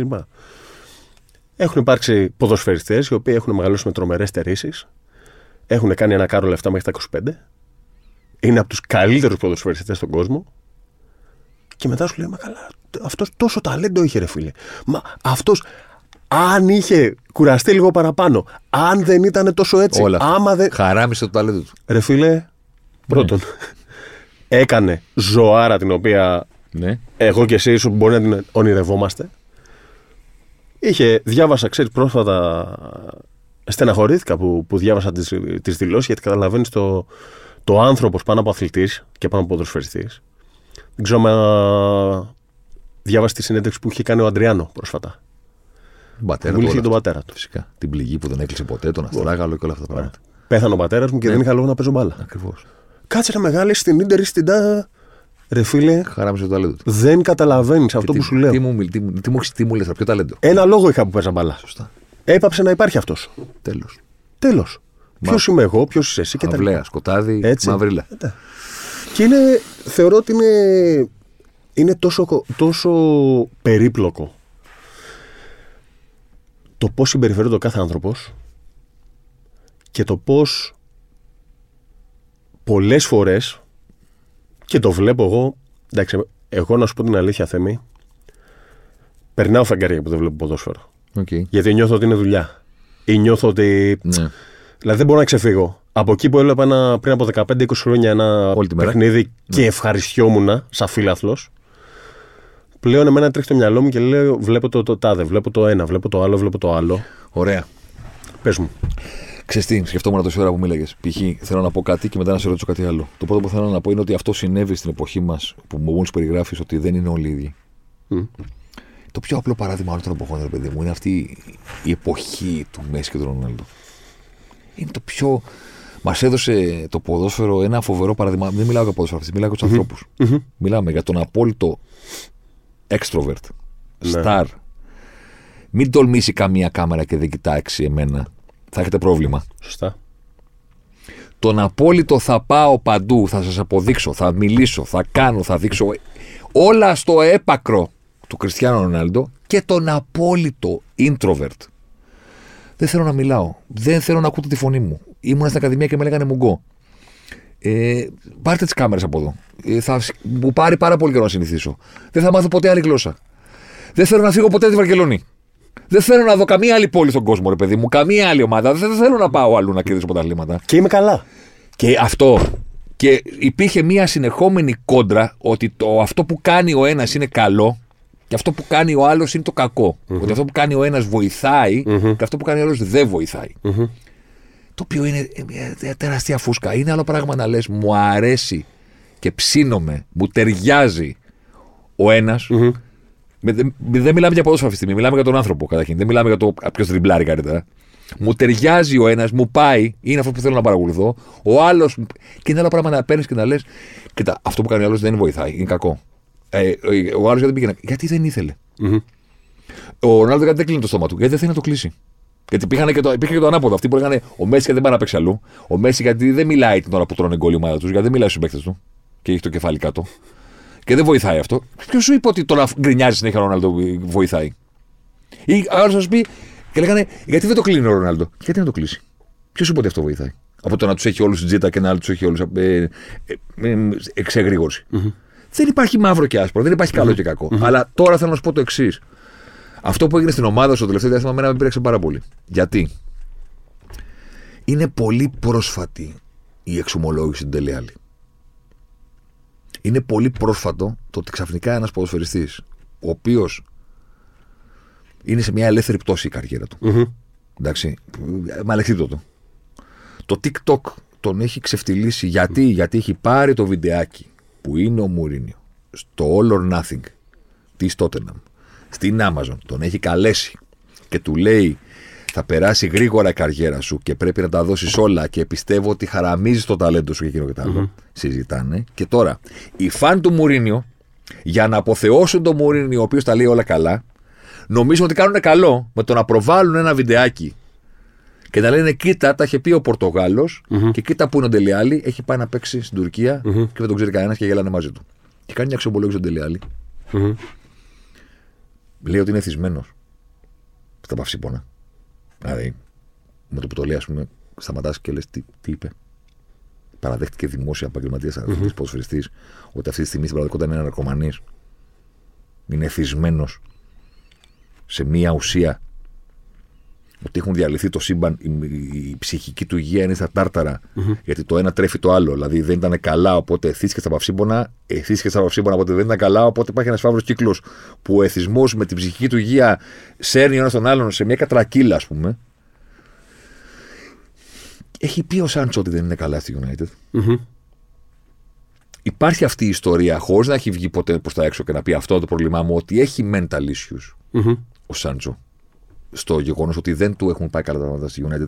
Μπορεί να έχει με θέματα οικογένειας του, δεν ξέρω. Ναι, ναι. Δεν κάνω κουτσοκομπολιά αυτή τη στιγμή. Δεν, δεν θέλω να μάθω τι έχει. Mm-hmm. Αλλά έχουμε ένα ποδοσφαιριστή ο οποίος ξαφνικά σοκάρει τον κόσμο με την αποκάλυψή του. Ένα ποδοσφαιριστή για τον οποίο έχουμε ακούσει ότι υπάρχουν issues, έχει θέματα με την ψυχική του οικία και βγαίνει τον Χαχ και τον σεντράρει έτσι μετά από ένα αποτυχέ αποτέλεσμα. Δεν είμαστε ικανοποιημένοι με τον τρόπο που προπονείται. Mm-hmm. Γιατί το κάνεις αυτό; Δηλαδή, δεν έχει το πεις δημόσια. Ήταν μια απόφαση. Δεν ήταν στην δεκάδα, δεν πειράζει, θα παίξει το μόνο παιχνίδι. Mm-hmm. Δηλαδή πλέον ε, αισθάνομαι ότι αυτός ο παλιός τρόπος του εγώ βγαίνω δημόσια και κατακρίνω τον ποδοσφαιριστή, οπότε ο ποδοσφαιριστής στον επόμενο αγώνα πρέπει να μου απαντήσει, δεν λειτουργεί. Δεν βλέπω τους πετυχημένους προπονητές όπως ο Γκουαρδιόλα, όπως ο Κλοπ, που μένουν σε ομάδες και πια θα παίξουν επόμενοι να λειτουργούν έτσι. Δηλαδή, ο Γκουαρδιόλα είπε τον Κανσέλο, ε, τελείωσες, δεν θα σε ξαναδώ ποτέ στη ζωή μου μπροστά στα μάτια μου. Μπροστά στις κάμερες δεν έγινε τίποτα. Τον έστειλε δανεικό και αγύριστο στην Bayern. Mm-hmm. Πήρε το Champions League. Μετά του είπε πήγαινε στην Παρσελώνα. Δεν θα σε ξαναδώ, δεν, σε ξέρω, δεν σε ξέρω, δεν με ξέρεις. Δεν τον σέντρα, δεν, δεν τον τελείωσε. Ναι. Αυτό που κάνα τον Χακ στο Σάντσο με ενόχλησε πάρα πολύ εκείνη τη στιγμή. Αισθάνθηκα ότι δεν νοιάζεται για τον άνθρωπο. Καταλαβαίνετε, θέλω να πω; Το καταλαβαίνω. Ότι εκείνη τη στιγμή δεν ανάγκη να το πεις αυτό. Mm. Ο μικρός του μεταξύ, επειδή προφανώς δεν, δεν είναι καλά και προφανώς δεν έχει την οριμότητα αυτή τη στιγμή να διαχειριστεί όλα αυτά, πήρε το κοινό στα χέρια. Μία ώρα μετά. Mm-hmm. Μία ώρα μετά το ίδιο βράδυ. Ποτέ δεν είναι καλή αντίδραση μια ώρα μετά σε, σε τίποτα, σε στη, τίποτα ζωή, στη ε. ζωή. Ακόμα και στο τζακωμό με τον προϊστάμενό σου, ακόμα και στο τζακωμό με τη γυναίκα σου, με το παιδί σου. Δεν είναι ποτέ καλό. Mm-hmm. Έχω βαρεθεί τα ψέματα με μια χαρά. Τελικά προπονείται με τι μπουλντόζες. Όλοι συζητάνε τώρα για το αν θα συνεχίσει την καριέρα του και αν θα του κόψει το συμβόλαιο. Κανένας δεν κέρδισε πολλά μόνο αυτό. Αλλά δεν μου άρεσε η ανθρώπινη συμπεριφορά για να γυρίσω εκεί. Mm-hmm. Να, από τη μία να λέμε σοκαριστική εξομπολόξη του Τελειάλη και απ' την άλλη, έλα μωρέ, ας κάνουμε abuse, α σεντράρουμε τον παίχτη, ας πούμε δεν είναι καλά, ας πούμε τι είναι τεμπέλης. Τεμπέλης στον αέρα, αλήθεια. Είναι πολύ cool που αν είσαι δημοσιογράφος, αν είσαι ο Καίσαρης, αν είσαι ο Σούνες, να διαλύεις έτσι τον Πογκμπά που δεν έχω καμία διάθεση να υπερασπιστώ τον Πογκμπά. Γιατί Σωστά. θέλω να πω ότι δεν μου άρεσε αυτό το, ο τρόπος τον οποίο χειρίστηκε ναι, ναι, τον εαυτό του σε πολλά πράγματα στην καριέρα του. Απ' την άλλη, OK, okay, δική του καριέρα είναι. Mm-hmm. δηλαδή θέλω να πω, γιατί να τον λέω fucking lazy, ρε παιδί μου, στον αέρα, μία, δύο, τρεις. Ποιες αποδείξεις έχω ότι είναι mm. τεμπέλης. Τον έχω δει να προπονείται. Ε, ένα θέμα με το οποίο έχει δύο-τρία σκέλη αυτό που θα πω. Ναι. Το πρώτο σκέλος είναι ότι χωρίς να τσουβαλιάσω αρκετοί πρώην παίχτες στην Αγγλία, συγκεκριμένα Ναι, στην ναι, Αγγλία, Ναι, ναι, ναι, ναι, ναι. εργάζονται στα μίντια. Ναι, ναι, ναι. Άλλο να είσαι ένας δημοσιογράφος ο οποίος πρώτα απ' όλα είναι δημοσιογράφος και ξέρουμε ότι όπως και όλα τα επαγγελμάτα στη ζωή υπάρχουν και καλοί, υπάρχουν και κακοί. Σωστά. Έτσι. Άλλο να γράφεις για κάτι και άλλο να σε πληρώνει κάθε εβδομάδα ένα κανάλι, ένα σταθμός, ένα οποιοδήποτε media outlet επειδή έπαιξες τόσες φορές για αυτή την ομάδα και τόσες φορές για αυτό το εθνόσημο να δίνει μια βαρύτητα Αυτό είναι. Αυτή είπες τη λέξη κλειδί. να δίνει μια βαρύτητα στην άποψή σου. Ε, πολλά και εντάξει, δεν θα αναφερθώ σε συγκεκριμένα παραδείγματα. Όποιος βλέπει μπάλα, ξέρει. Νομίζω ότι τους... μπε- είναι θύματα του ρόλου τους. Να σου πω, να σου πω Τώρα πήγαμε στους παλέμαχους. Μπράβο. Θέλω να γυρίσουμε πάλι στην ψυχική. ωραία. Νομίζω ότι είναι θύματα του ρόλου τους. Είναι- Δηλαδή, ότι ο δημοσιογράφος δεν μπορεί να το πει γιατί είναι ο δημοσιογράφος. Οπότε μπορεί να φτάσει στην κριτική του με ένα σημείο. Αλλά εγώ που έχω παίξει μπάλα και από μένα περιμένουν, γιατί εγώ έχω παίξει και ξερω και εγώ είμαι επώνυμος, είμαι διάσημος, θα πω τα πιο βαριά. Αλλά ξέρεις τι είναι; Δηλαδή, άμα πει ένας παίχτης, ένας πρώην παίχτης, Ναι.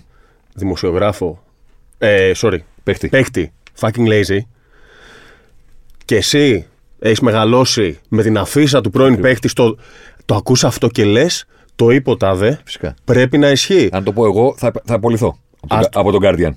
Αν ο, Γκά- ο, ο, ο δημοσιογράφος του Guardian πει στον Σαφώς. αέρα ότι ο Πογμπά είναι fucking lazy, Σαφώς. θα απολυθεί. Σαφώς.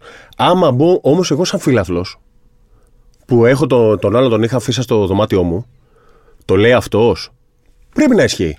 Α το γράψω κι εγώ στο Twitter και ας το στείλω στον άλλον και ας κάνω αυτό και ας κάνω το άλλο. Δηλαδή, πολλοί από τις κριτικές και, ανα... και υπάρχουν συγκεκριμένα παραδείγματα, όταν βλέπεις ότι υπάρχει μια μαζοποίηση και μια συγκεκριμένη στοχοποίηση πρώτα ανθρώπων, δεύτερον ποδοσφαιριστών, είτε είσαι επιθετικός και χάνεις τέρματα, είτε είσαι αμυντικός και κάνεις γκάφες, είτε κάνεις όλα τα συναφή, δες πώς από αυτά, στην Αγγλία συγκεκριμένα, στο όλο το ποδοσφαιρικό σκηνικό, έχουν ξεκινήσει από πρώην παίχτες οι οποίοι λένε ελεύθερα το μακρύ τους και το κοντό τους, ακούει ο μέσος φίλαθλος και σου λέει ο το τάδε παίρνει είναι και το icon Ναι. της ομάδας μου, ξέρει τι λέει, δεν είναι αρχηγός, ήταν το ένα, ήταν το άλλο. Αυτό το λέει, αυτό πρέπει να ισχύει. Και μετά έχεις μια, μια μάζα που έχει την ίδια άποψη. Και τρώνε γιούχα οι παίχτε και λένε το άλλο και υπάρχει κριτική κτλ. Πολλές φορές από ένα μπορεί να είναι εύστοχο το σχόλιο ή μπορεί να είναι και άστοχο το σχόλιο. Αλλά βλέπεις επειδή λέει ένας άνθρωπος ένα πράγμα και έχει αυτό το ρόλο, και έχει αυτή την ιστορία με μια ομάδα ή με ένα εθνόσημο ή με ένα οτιδήποτε, γίνεται αυτό η, η κοινή άποψη. Τόσες ώρες ακούω τώρα και προσπαθώ να σκεφτώ αν έχω. Αν πρέπει να καθολογήσω στον εαυτό μου. Ότι ναι, μεν, καμιά φορά λέω εντάξει, εγώ μπορώ να κοροϊδεύω να κάνω λίγο πλάκα για να με χιούμορ και με την ικανότητα ενός παίχτη. Μιλάμε για τον ελληνικό πρωτάθλημα. Ναι, ναι, ναι. Για τους ξένους, εντάξει, th- τώρα θα στείλω εγώ κόσμο να τους είναι, είναι μακριά βάλιτσα. Σωστά. Στην Ελλάδα όμως, προσπαθώ να σκεφτώ αν το έχω παρακάνει με κάποιον, ούτως ώστε να έχει μετακυλήσει μια ευθύνη σε μένα ότι εγώ μπορώ να στέλνω σε εισαγωγικά τώρα. Επειδή κρίνω τον, τον τάδε παίχτη παραπάνω από το κανονικό, μήπως θα πεις, ξέρω εγώ, το σκέφτομαι. Θέμη, νομίζω υπάρχει όμως διαφορά. Εντάξει, παιδί μου. Σε γιατί ο βλέπουν κα- σαν ο κα- δημοσιογράφο, Ο, δεν- κα- δεν- ο καθένας ναι. έχει την ευθύνη του. Ναι, ναι, ναι, συμφωνώ. Ο καθένας έχει την ευθύνη του. Δεν μπορώ να πω ότι επειδή Συμφωνώ. εγώ δεν είμαι ο Σούνες Ναι. και ο Ροϊκίν ε, Μπράβο. ε, τα κάνω όλα σωστά Ναι, ναι, και, ναι, προφανώς, προφανώς. και είναι τίποτα σχήρα μου και δεν έχω καμία ευθύνη. Αλλά για την ψυχική υγεία που έλεγε και για τους παίχτες, νομίζω το ότι είναι αυτό που λέμε με τον ήλιο απέναντι και τη θάλασσα και όλα, όλα μέλια, όλη γάλα, δεν βλέπεις κάτι. Ναι. Το να είναι όλα καλά όταν είναι, είναι αυτό που λένε οι, οι Άγγλοι πάνω, τι γίνεται όταν βρέχει καταρακτοδός μια Τετάρτη βράδυ στο, στο Stoke; Σωστό. Είναι η, η Εκεί που έκφραση. δεν πήγε ο Μέση γιατί είναι πολύ λίγος και δεν ήθελε να λάβει. Σαφ- ε, δεν ήθελε να βραχεί, ρε παιδί μου. Ναι, δεν ήθελε να βραχεί. Άμα δεν, έτρωγε, δεν έχει φάει κλωτσιά στο στόκ, άρα έχει αποτύχει Ναι. την καριέρα του. Έτσι. Ναι, μωρέ, εντάξει. Και αυτό τους Άγγλους όπου τους έβρισκε τους έβαζε ως αγκόλ ήθελε. Αυτό. Τους καλούς Άγγλους, όχι τους Στόκ. Ναι. Αλλά στη μία, στην ίδια λογική η Στόκ ήταν πιο δύσκολη από τη United και Σαφώς. την Arsenal και τη Liverpool. Ειδικά άμα φυσάει, άμα έχει αερά το γήπεδο, αφού. Και Ναι. πλάγια από το Ρόρι Ντελάπ και όλα αυτά τα πράγματα. Κοί- Κοίταξε όμως να δεις. Εγώ τι, τι βλέπω σε αυτό. Ε, γενικά με την ψυχική υγεία, τώρα που έχει βγει και έχει κάνει ο ένας ποδοσφαιριστής για κάποιους εθισμούς, για κάποιες εμπειρίες που έχει περάσει στη ζωή του, ε, ο τάδε ποδοσφαιριστής να σχολιάζει γιατί έχει κάνει το ένα, ο άλλος ο προπονητής να αδειάζει έναν ποδοσφαιριστή. Αυτά τα παραδείγματα, καλός ή κακός, εμένα μου δείχνουν πού είναι η ψυχική υγεία. Ναι. Δηλαδή το πόσο δουλειά και το πόσο 9 στα 10 να είναι καλά θέμη, λες πω πω σούπερ, 90% επιτυχία.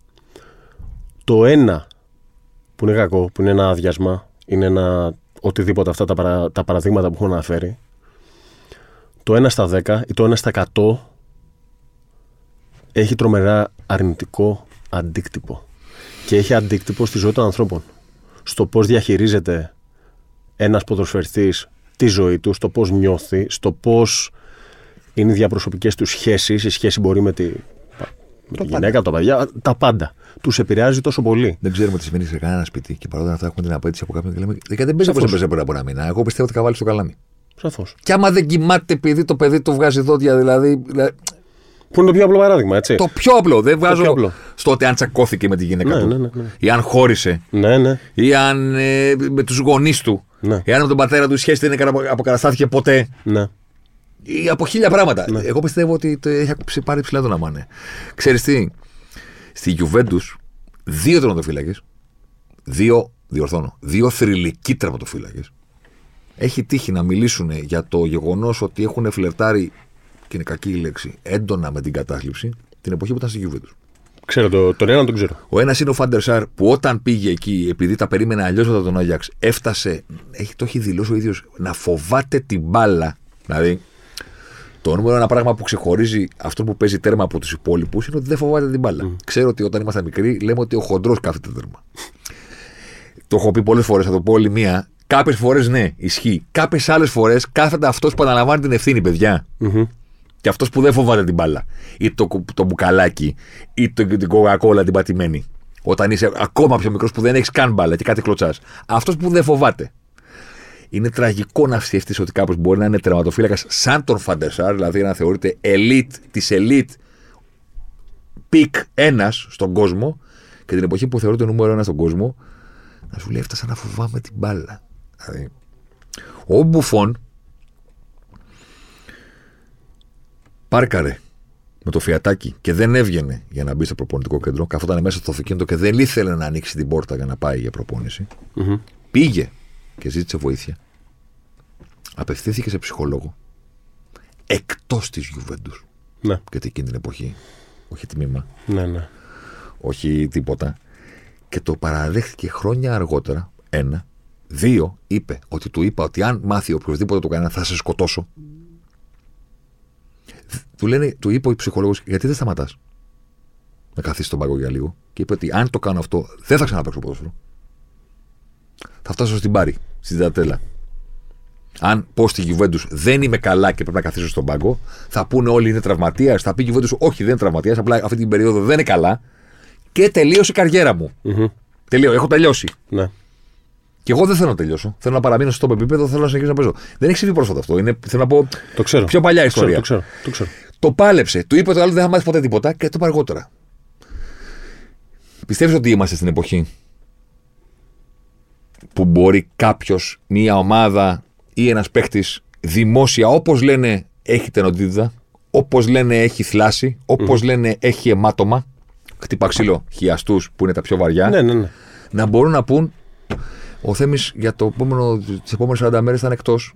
Ε, δεν είναι καλά. Μμμ. Δεν νιώθει οκ. Ο Μάρκ για τους επόμενους δύο μήνες δυστυχώς δεν θα μας βοηθήσει. Ή indefinitely, δεν ξέρουμε. Ε, είναι εκτός από το, σίγουρα από το επόμενο παιχνίδι και το μεθεπόμενο και θα δούμε πώς θα επιστρέψει κατά στην ομάδα. Πιστεύεις ότι θα συμβεί ποτέ αυτό ή θα κουβαλάμε πάντα το ταμπού ότι αυτά γίνονται πίσω από κλεισμένες πόρτες και δεν συζητάμε ποτέ για αυτά; Θες να σου απαντήσω συγκεκριμένα για το ποδόσφαιρο; Ναι. Κοίταξε να δεις. Ε, καλός ή κακός, θεωρώ ότι είμαστε σε καλύτερο μέρος σαν κοινωνία. ναι. Σαν κοινωνία, γιατί το ποδόσφαιρο είναι μια μικρογραφία της κοινωνίας, το ξέρουμε αυτό. Είμαστε σε καλύτερο σημείο από ό,τι ήμασταν το 2003, το 1993, το 2013. Προφανώς. ναι. Ε, σε αυτό 1000%. Ε, εμέσως, και θα πω εμέσως, προφανώς και δεν θα βαφτίσω την πανδημία, τον COVID, όλο αυτό το σκηνικό που έχουμε περάσει τα τελευταία τρεις μισή χρόνια, δεν θα το βαφτίσω θετικό, γιατί ήταν καταστροφικό σε πάρα πάρα πολλά levels. Και είναι κατανοητός. Δεν θα παρεξηγηθείς. Ωραία. Προχώρα. Καταλαβαίνει ο κόσμος που μας ακούει. Χάθηκαν ζωές, δεν μιλάμε τώρα για το. εμέσως, εμέσως έχει επωφεληθεί η αντίληψη που έχουμε όλοι, θεωρώ, η, η πλειοψηφία, θα ήθελα Ναι, να πιστεύω ναι, ναι, σίγουρα, Ναι, ναι, ναι. ναι. για την ψυχική υγεία. Τι θέλω να πω; Δεν πιστεύω να υπάρχει άνθρωπος στον κόσμο που τα τελευταία 3,5 χρόνια να πέρασε μέλι γάλα. Θεωρώ ότι όλοι έχουμε δυσκολευτεί σε κάποιο στάδιο, είτε είναι αυτό μικρό είτε είναι μεγάλο, και όλοι έχουμε καταλάβει ότι και να ήταν όλα σούπερ στη ζωή μας, μέχρι Που δεν ήταν. που δεν ήταν Αλλά έτσι, ποτέ, πα- αλλά έτσι παριστάναμε. ε, εντάξει. Ε, έχουμε δυσκολευτεί κάπου και καταλαβαίνουμε ότι τα πράγματα στη ζωή δεν είναι, δεν είναι τόσο απλά. Θεωρώ ότι υπάρχει λίγο ένα, ένα έμπαθη, μια, ένα connection με τους συνανθρώπους μας γενικότερα στο... Ξέρεις κάτι ρε φίλε, άμα ο Αδαμούλας, ο Κέσαρης, ο οποιοδήποτε περνάει ένα δύσκολο φεγγάρι, Περνάει ένα δύσκολο φεγγάρι. Περνάει ένα δύσκολο φεγγάρι. Το καταλαβαίνω γιατί το έχω, κάποια στιγμή θα το έχω περάσει. Καταλαβαίνω ότι. Και είναι Ναι, ανάγκη καταλαβαίνω τι λες. Ότι δυστυχώς ή ευτυχώς είμαστε φτιαγμένοι κα- να καταλαβαίνουμε καλύτερα τα πράγματα που μας έχουν συμβεί. αυτό. Λόγω των γεγονότων της τελευταία. Οπότε, αν μας έχει συμβεί, Ναι. είναι πλέον πιο εύκολο Ναι. να πούμε στον άλλον να μην συνεχίζεις. Κατάλαβα. Δεν, είναι, δεν, είναι, δεν είναι η ίδια η αιτία, αλλά και μόνο που μου είπε ότι ρε φίλε δεν το έχω. Μμ. Κάηκα κάπως. Ναι. Ναι. έχω ένα burn out. ε, κάτι Ναι, έχω. ναι, ναι, ναι, ναι. Δεν είμαι. Δεν βλέπω το φως. Το άλλο όμως ποιο είναι; Ποιο είναι το άλλο; Όπως μιλήσαμε για το TST ευτυχία, TST επιτυχία και όλα αυτά και θα μπορούσαμε να μιλάμε ώρε. Ε, Επίσης, ποτέ δεν θα συμφωνούν όλοι μαζί σου. Ποτέ δεν θα σε καταλαβαίνουν όλοι. Πάντα θα υπάρχει μια μερίδα η οποία σε καταλαβαίνει και σου παραστέκεται και μια άλλη η οποία σου λέει εντάξει, ε, βέβαια είναι του πεταματού, ε, είναι soft, είναι το ένα, είναι το άλλο. Και γυρίζω για- γιατί σου αναφέρω την επιτυχία.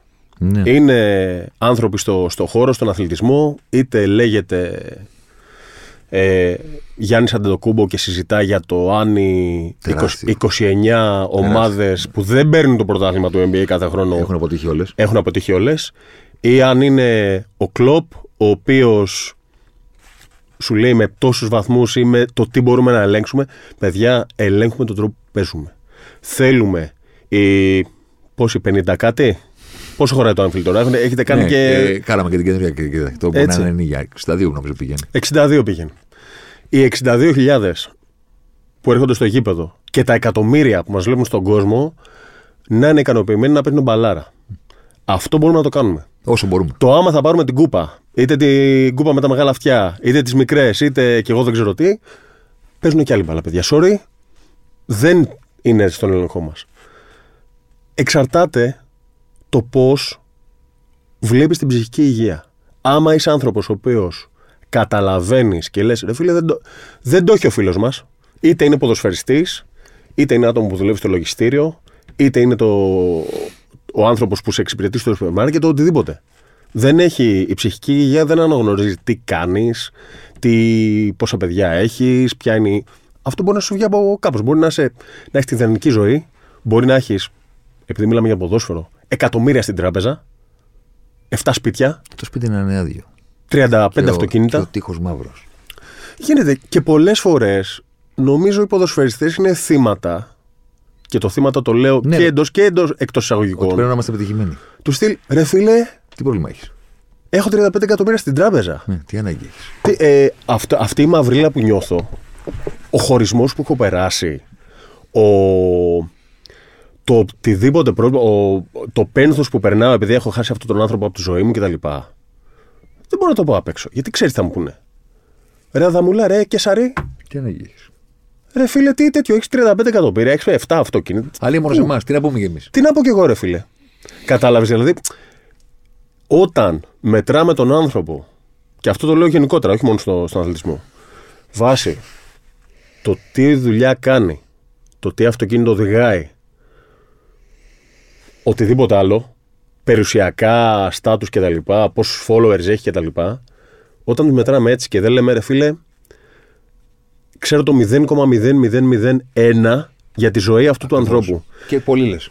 Και πολύ λέω, γιατί ξέρω, τον βλέπω, βλέπω το λογαριασμό του στα social, τον βλέπω στο κανάλι το συνδρομητικό που παίζει 90 λεπτά, την Κυριακή, την Τρίτη ή τέτοιο αυτό, και δεν αντικειμενικά τον βλέπω για 90 λεπτά μέσα σε μία εβδομάδα.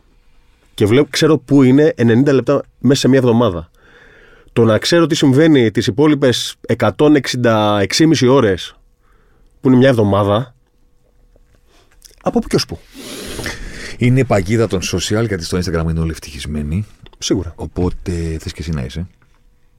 Οπότε η μέρα σου στις διακοπές είσαι σκολάρι. Καταρχήν, γιατί να σκολάρεις διακοπές; Δηλαδή, γιατί, γιατί την ώρα που κάνω εγώ διακοπές να βλέπω διακοπές των άλλων. Για όνομα του Θεού, δηλαδή έχω διακοπές μπροστά μου. Δηλαδή το να είμαι στη δουλειά και να σκολάρω, πες ότι ξεφεύγω και λίγο από την καθημερινοτητα Είμαι διακοπές. Γιατί να βλέπω την, α- τον άλλον τη θάλασσα. Για να πω, Α, κοίτα εδώ είναι καλύτερη παραλία από τη δική μας. Στη φωτογραφία. Μπορεί να φυσάει, μπορεί να έχει φίγκε, μέλισσες, κουνούπια, ακρίδες, να φάγανε το χειρότερο φαγητό όλων των εποχών και να είναι στην τουαλέτα με γαστροδερίτιδα. Ναι. Αλλά έχω περάσει και το Photoshop. Αλλά πώς, είναι- ναι, αλλά πώς είναι σίγουρο ότι έχουν περάσει καλύτερα από εμάς, επειδή αυτή η φωτογραφία που βγήκε πριν από 4 ώρες είναι όντως ωραία. Γιατί είναι σίγουρο ότι παίρνει καλύτερα από εμάς και πρέπει εγώ να μιζεριάσω και να σταθώ, πάμε να κάνουμε κάτι καλύτερο. Πάμε να κάνουμε κάτι. Ε, να, να, να κυνηγήσω τι, μια ευτυχία που δεν υπάρχει. Δεν είναι σίγουρο ότι παίρνει καλύτερα από εμάς. Ούτε ότι, ότι είναι πιο ευτυχισμένοι από εμάς, ούτε, ούτε ότι αγαπιούνται καλύτερα από εμάς, ούτε ότι κάνουν καλύτερο σεξ από εμάς. Τίποτα από αυτά θα είναι σίγουρο. Κάτι φωτογραφίες βλέπουμε. Φανταζόμαστε ότι αυτοί περνάνε καλύτερα από το να τρέξουμε και εμείς να κυνηγήσουμε. Και να σου πω ότι το τραγούδι από το 1999, το Wear Sunscreen, που είπες ότι καλός ή κακός είναι μεγάλη κουβέντα αυτή, ρε παιδί μου. Δεν μπορείς να τους κερδίσεις όλους. Οπότε δεν πρέπει να χαίρεσαι και πάρα πολύ όταν, για αυτούς που κερδίζεις και δεν πρέπει να, χα- να στεναχωριέσαι και πάρα πολύ για αυτούς που δεν έχεις κερδίσει. Το τραγούδι έλεγε ρε παιδί μου ο στίχος ότι Remember the compliments you receive. Forget the insults. Να θυμάσαι τα κομπλιμέντα γιατί σου κάνουν καλό. Να ξεχνάς προσβολές και προσέθετα από κάτω. Και αν το καταφέρεις αυτό, πες μου πώς γίνεται. Αναγνωρίζει δηλαδή ο τυχουργό ότι Ναι. υπάρχει μια δυσκολία, ότι πάντα θα μας πονάει περισσότερο αυτό που δεν έχουμε καταφέρει. Σίγουρα. Και είναι και ανθρώπινο να θέλουμε να το πετύχουμε. Πάντα θα μας πονάει και θα λέμε: Κοίτα τον αλήτη, τι μου είχε πει τότε. Και, και ίσως τελικά όταν συνηθίζεις τα καλά λόγια, ας πούμε, όταν είσαι πετυχημένος αθλητής, παραδείγματος χάρη, ε, να έρχεται η ώρα που ένα κακό σχόλιο, δύο, τρία, να σου κάνουν μεγαλύτερο αντίπρο από ότι. να σε ενοχλούν περισσότερο από ό,τι θα έπρεπε πραγματικά. Γιατί δεν θα έπρεπε να σε νοιάζει. Δηλαδή, εγώ με το φτωχό μου το μυαλό κάποτε έγραψα, ας πούμε, και λέω: Μη στεναχωριέστε αν δεν σας εκτιμούν. Γιατί υπάρχουν άνθρωποι που δεν εκτιμούν το Μέση. Φαντάσου. Δηλαδή- Φαντάσου. Ναι. Φαντάσου. Και αν δεν σας εκτιμούν, μην το παίρνετε και πολύ πάνω σας. Γιατί υπάρχουν κάποιοι που εκτιμούν το ρέμο. Για να βγάλω την κακία μου. Αλλά θέλοντας να πω, ρε παιδί μου, ότι ξέρεις τι, να πάρεις κάτι. Ναι. Καλό είναι να πάρεις κάτι. Μην το παραπάρεις πολύ. Γιατί μετά παίρνει η παγίδα το αν εξαρτάται πάρα πολύ από το πόσο σε χειροκροτάνε και το πόσο σε εκτιμούν, θα έρθει η ώρα που αυτό θα γυρίσει μπούμεραν. Δεν μπορεί να σε εκτιμούν πάντα. Οπότε, αν επενδύσεις πολύ στο πόσο καλά είσαι μέσα στην εβδομάδα, στο πόσο καλά σχόλια σου γράψανε στο Instagram και στο Twitter, θα έρθει η μέρα. Θα έρθει. Μαθηματικά. Θα έρθει η μέρα. Οπότε με αυτόν τον τρόπο δεν πρέπει να επενδύσεις πάρα πολύ τη χαρά σου το Σαββατοκύριακο με το αν έχει κερδίσει τελικά η ομάδα στην οποία παίζεις. Γιατί αν το κάνεις αυτό, Αν πας παραπάνω από το 60% πολύ προηγουμένως. Στο πόσο χαρούμενος είμαι που κερδίσαμε. Αν είμαι στο 90, θα έρθει η μέρα που θα χάσετε και θα πας στο 2. Μμμ. Και αυτή είναι μια τραμπάλα που δεν ξέρω κατά πόσο είναι καλό να την ανέβεις. Το μία να είσαι στο 0 και μία να είσαι στο κάτω. Κοίταξε να δεις. Θεωρώ ότι και κοινωνικά να μας δεις και σαν ανθρώπους να μας δεις και σαν κουλτούρα εθνική να μας δεις. Ναι, ρε γάμο. Ε, είμαστε λίγο ή της φουστανέλας ή της ναι, καταστροφής. Ναι, ρε γάμο το. Έτσι, δηλαδή είμαστε λίγο του 0%. Αλλά, και αυτό το λέω γιατί, ε, αυτό το λέω γιατί βλέπεις ότι είναι το Zenith και το Ναδύρ. Αν όμως δούμε τα πράγματα στη ζωή, εκτός από το θάνατο, ο οποίος είναι ναι. Οκ. Ε, δεν θεωρώ ότι υπάρχουν τεράστιες αποκρούσεις ναι. στην καθημερινότητα. Ναι, ναι. Δεν σου λέω τώρα για Χτύπα ένα, ξύλο, ναι, εντάξει, οκ. για ένα τραγικό Ναι, γεγονός. ναι, ναι, ναι, ναι, κατα- είναι Κατάλαβα, κατανοητό. Είναι κατάλαβα, κατανοητό τι λες. Ε, όμως, για να διαχειριστείς αυτά τα πράγματα, θεω, προσωπική άποψη τώρα, τώρα δικιά μου, αυτά που έχω δει, ό,τι μπορώ να πω κι εγώ. Έχουμε καταλήξει, και χωρίς να θέλω να δαιμονιοποιήσω την τεχνολογία, τα, τα social και αυτά και όλα αυτά, θεωρώ ότι εν έτη 2023 αναζητούμε περισσότερο, δεν θα πω πόσο περισσότερο η, Ναι, ναι, έχει σημασία. τέτοιο, περισσότερο από τα προηγούμενα χρόνια και δεν θέλω να σου προσδιορίσω έτος συγκεκριμένο την εξωτερική επιβεβαίωση. Ναι. Δεν ξέρω κατά πόσο επιβεβαιωνόμαστε εσωτερικά. Δηλαδή, να στο πάω για διακοπές, δε Θέμη. Πήγα διακοπές, πέρασα γαμάτα, γούσταρα εκεί που ήμουνα, το φαγητό ήταν εξαιρετικό. Φανταστικό, παραλία, Ρε φίλε, σούπερ. Ναι. πήγε σε καλύτερο, έδωσε παραπάνω λεφτά στο δωμάτιο. Δεν θα απασχολεί. ρε Τι με φίλε. νοιάζει, Ναι. εμένα. Πέρασα καλά. Είμαι καλά με το. Γούσταρα εκεί που πήγα. Γούσταρα. Τελεία, παύλα, συνεχίζουμε. Αλλά πλέον Είναι όλα συγκρίσιμα. είναι όλα συγκρίσιμα. Και είναι όλα εκεί έξω. Και είναι όλα εκεί έξω. Και τα ανεβάζουμε κιόλας. Ωραία. Και μπορεί να μου πεις εσύ, ε, μα- πήγα στο τάδε νησί, Ναι. πέρασα απίστευτα. Απίστευτα. Πήγαινε στο τάδε εστιατόριο για να με θυμηθείς. Κάνα αυτό. Δεν θα κάτσω εγώ το βράδυ να πω. Κοίτα ρε φίλε, ποιο Καίσαρη. Έφαγα εγώ χάλια φαγητό χθες. Ναι. Έπρεπε να. χα- Θα πω, οκ, την επόμενη φορά που θα περάσω από κάπου, θα πω εκεί που μου είπε ο Κέσσαρη, γιατί μου είπε ότι πέρασε καλά. και φασί- Αυτό. Αυτό είναι υγιεινό. Το να κοιτάς συνέχεια αυτό που έχει ο άλλος και να λες το δικό μου δεν μου κάνει. Δεν ξέρω που τελειώνει αυτό. Δεν ξέρω δηλαδή το. Υπάρχει δεύτερο, τρίτο υπόγειο. Δεν τελειώνει. Γιατί φτάνεις στο να μην σου αρέσει κάνει selfie που Τίποτα. έβγαλες. Γιατί ο άλλο έβγαλε καλύτερη. Τίποτα. Δηλαδή για όνομα του Θεού. Τίποτα. Για να μην είμαι στο 100% υποκριτής, θα πρέπει να πω στον αέρα ότι κάνω τη συζήτηση για την Παγκόσμια Μέρα Ψυχικής Υγείας με έναν άνθρωπο που αυτό είναι το αντικείμενο του. Εγώ δεν έχω πάει σε ψυχολόγο. Ναι. Μέχρι στιγμής. Το μέχρι στιγμής το τονίζω γιατί θα πρέπει να το δω κάπου πιο ζεστά κάποια στιγμή. Οπότε δεν θέλω να πω ότι εδώ κάθομαι από άμβονα και λέω ότι έχω, τα έχω κάνει όλα τέλεια κτλ. Προφανώς δεν τα έχω κάνει όλα τέλεια. Και προφανώς θα ήταν καλύτερα να το έχω κάνει στη ζωή μου μέχρι στιγμής. Και να βρω και τον τρόπο- τρόπο που δεν το έχω κάνει μέχρι στιγμής. Επίσης. Με αυτό στον αέρα να το έχω πει από μέρους μου ως δικό μου ας πούμε μ, θέμα. Σε αυτούς που μας ακούν. Για να πάμε σιγά σιγά και στο φινάλε της κουβέντας. Οκ.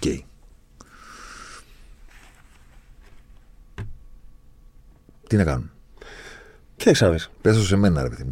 Σε σένα. Θεωρώ ότι θα ξεκινήσω λίγο με αυτό που είπα για την εσωτερική και εξωτερική επιβεβαίωση, γιατί θεωρώ ότι αυτό είναι σημαντικό.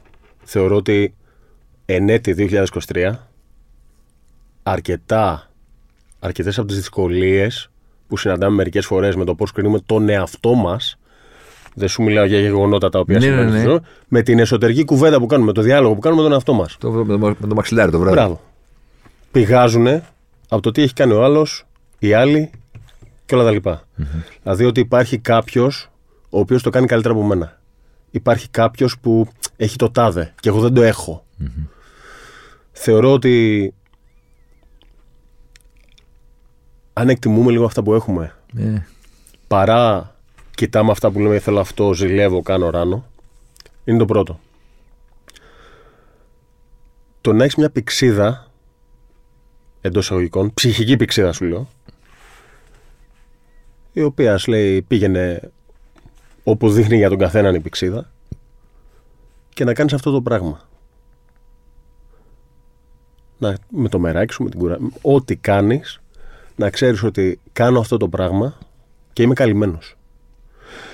Αυτό θα το πω σε μια περίοδο η οποία είναι έχουμε περάσει μια πανδημία οικονομικά για πάρα πάρα πολλούς ανθρώπους είναι πάρα πολύ δύσκολη και όλα τα λοιπά. Δεν λέω ότι εγώ ή οποιοδήποτε άλλος κάνουμε ό,τι θέλουμε, δεν έχουμε καμία ανάγκη κτλ. Έτσι. Δεν την κυνηγάμε κάτι. Δεν κυνη- Αυτό. Αλλά πολλές φορές με, ρω- με ρωτάει ο κόσμος αν ήσουν εκατομμύριο, άμα δεν έχεις ανάγκη να δουλέψεις και να βγάλεις ένα μεροκάματο Κλασική ερώτηση. Εντάξει, θα έκανες αυτό που κάνεις; Η απάντηση είναι ναι. Και η απάντηση είναι ναι 100%. Όχι 95%. 100% θα ήμουν σε ρόλο. Δεν σου λέω απαραίτητα στην ψυχική υγεία. Σου λέω σε ρόλο με τον οποίο δουλεύω με εταιρείες, δουλεύω με ομάδες, δουλεύω με αθλητές, δουλεύω με executives, δουλεύω με οτιδήποτε. Συζητάω και δίνω το χρόνο μου για να προσπαθήσω να κάνω κάποιον άλλον άνθρωπο να τον βοηθήσω. Ούτε επειδή είμαι ο καλός Σαμαρίτης, ούτε για κανέναν άλλο λόγο. Αυτό γουστάρω. Αυτό γουστάρω, αυτό μου δίνει εμένα ενέργεια. Είμαι έτσι. Είμαι έτσι συνδεδεμένος. Είναι έτσι το, το μυαλό μου. Ούτε αλτρουιστής το παίζω, ούτε τίποτα. Αλλά από εκεί παίρνω ενέργεια. Παλιά, πριν από 10 χρόνια, δεν θα σου έλεγα αυτό το πράγμα στον αέρα. Γιατί θα τρεπούμουν λίγο. Θα έλεγα εντάξει, ήρθα τα μούλα, είναι αλλιώς, βοηθά τον κόσμο, καλός του Σαμαρίτης κτλ. Τώρα δεν έχω πρόβλημα να το πω. Αυτό γουστάρω. Τέλος. Και έχω φτάσει σε ένα σημείο με τον εαυτό μου που ξέρω ότι αυτό γουστάρω και δεν έχω πρόβλημα να το παραδεχτώ. Η καθημερινότητα είναι πολύ σημαντική. Δεν, έχουμε, δεν μπορούμε να ελέγξουμε αυτά που συμβαίνουν. Πολλά. Είτε είναι στη δουλειά μας, είτε είναι στις σχέσεις μας. Άπειρα. Άπειρα. Άπειρα πράγματα τα Την οποία κίνηση στο φανάρι, ποιος θα Έτσι. σε κόψει, ποιος θα σε κάνει. αυτό που μπορούμε να ελέγξουμε είναι η συμπεριφορά μας. Το πώς μιλάμε στον άλλον, το πώς. Άμα έχεις μια διαφωνία στο γραφείο με έναν τέτοιο, άμα καντιλιάζεις, άμα τσιρίζεις, άμα, άμα, άμα, άμα. Όλα αυτά. Δηλαδή, όλα αυτά έχουν ένα αντίκτυπο στη ζωή του ουρανού. και έχει γίνει λίγο μια καθημερινότητα γενικότερα που βλέπω.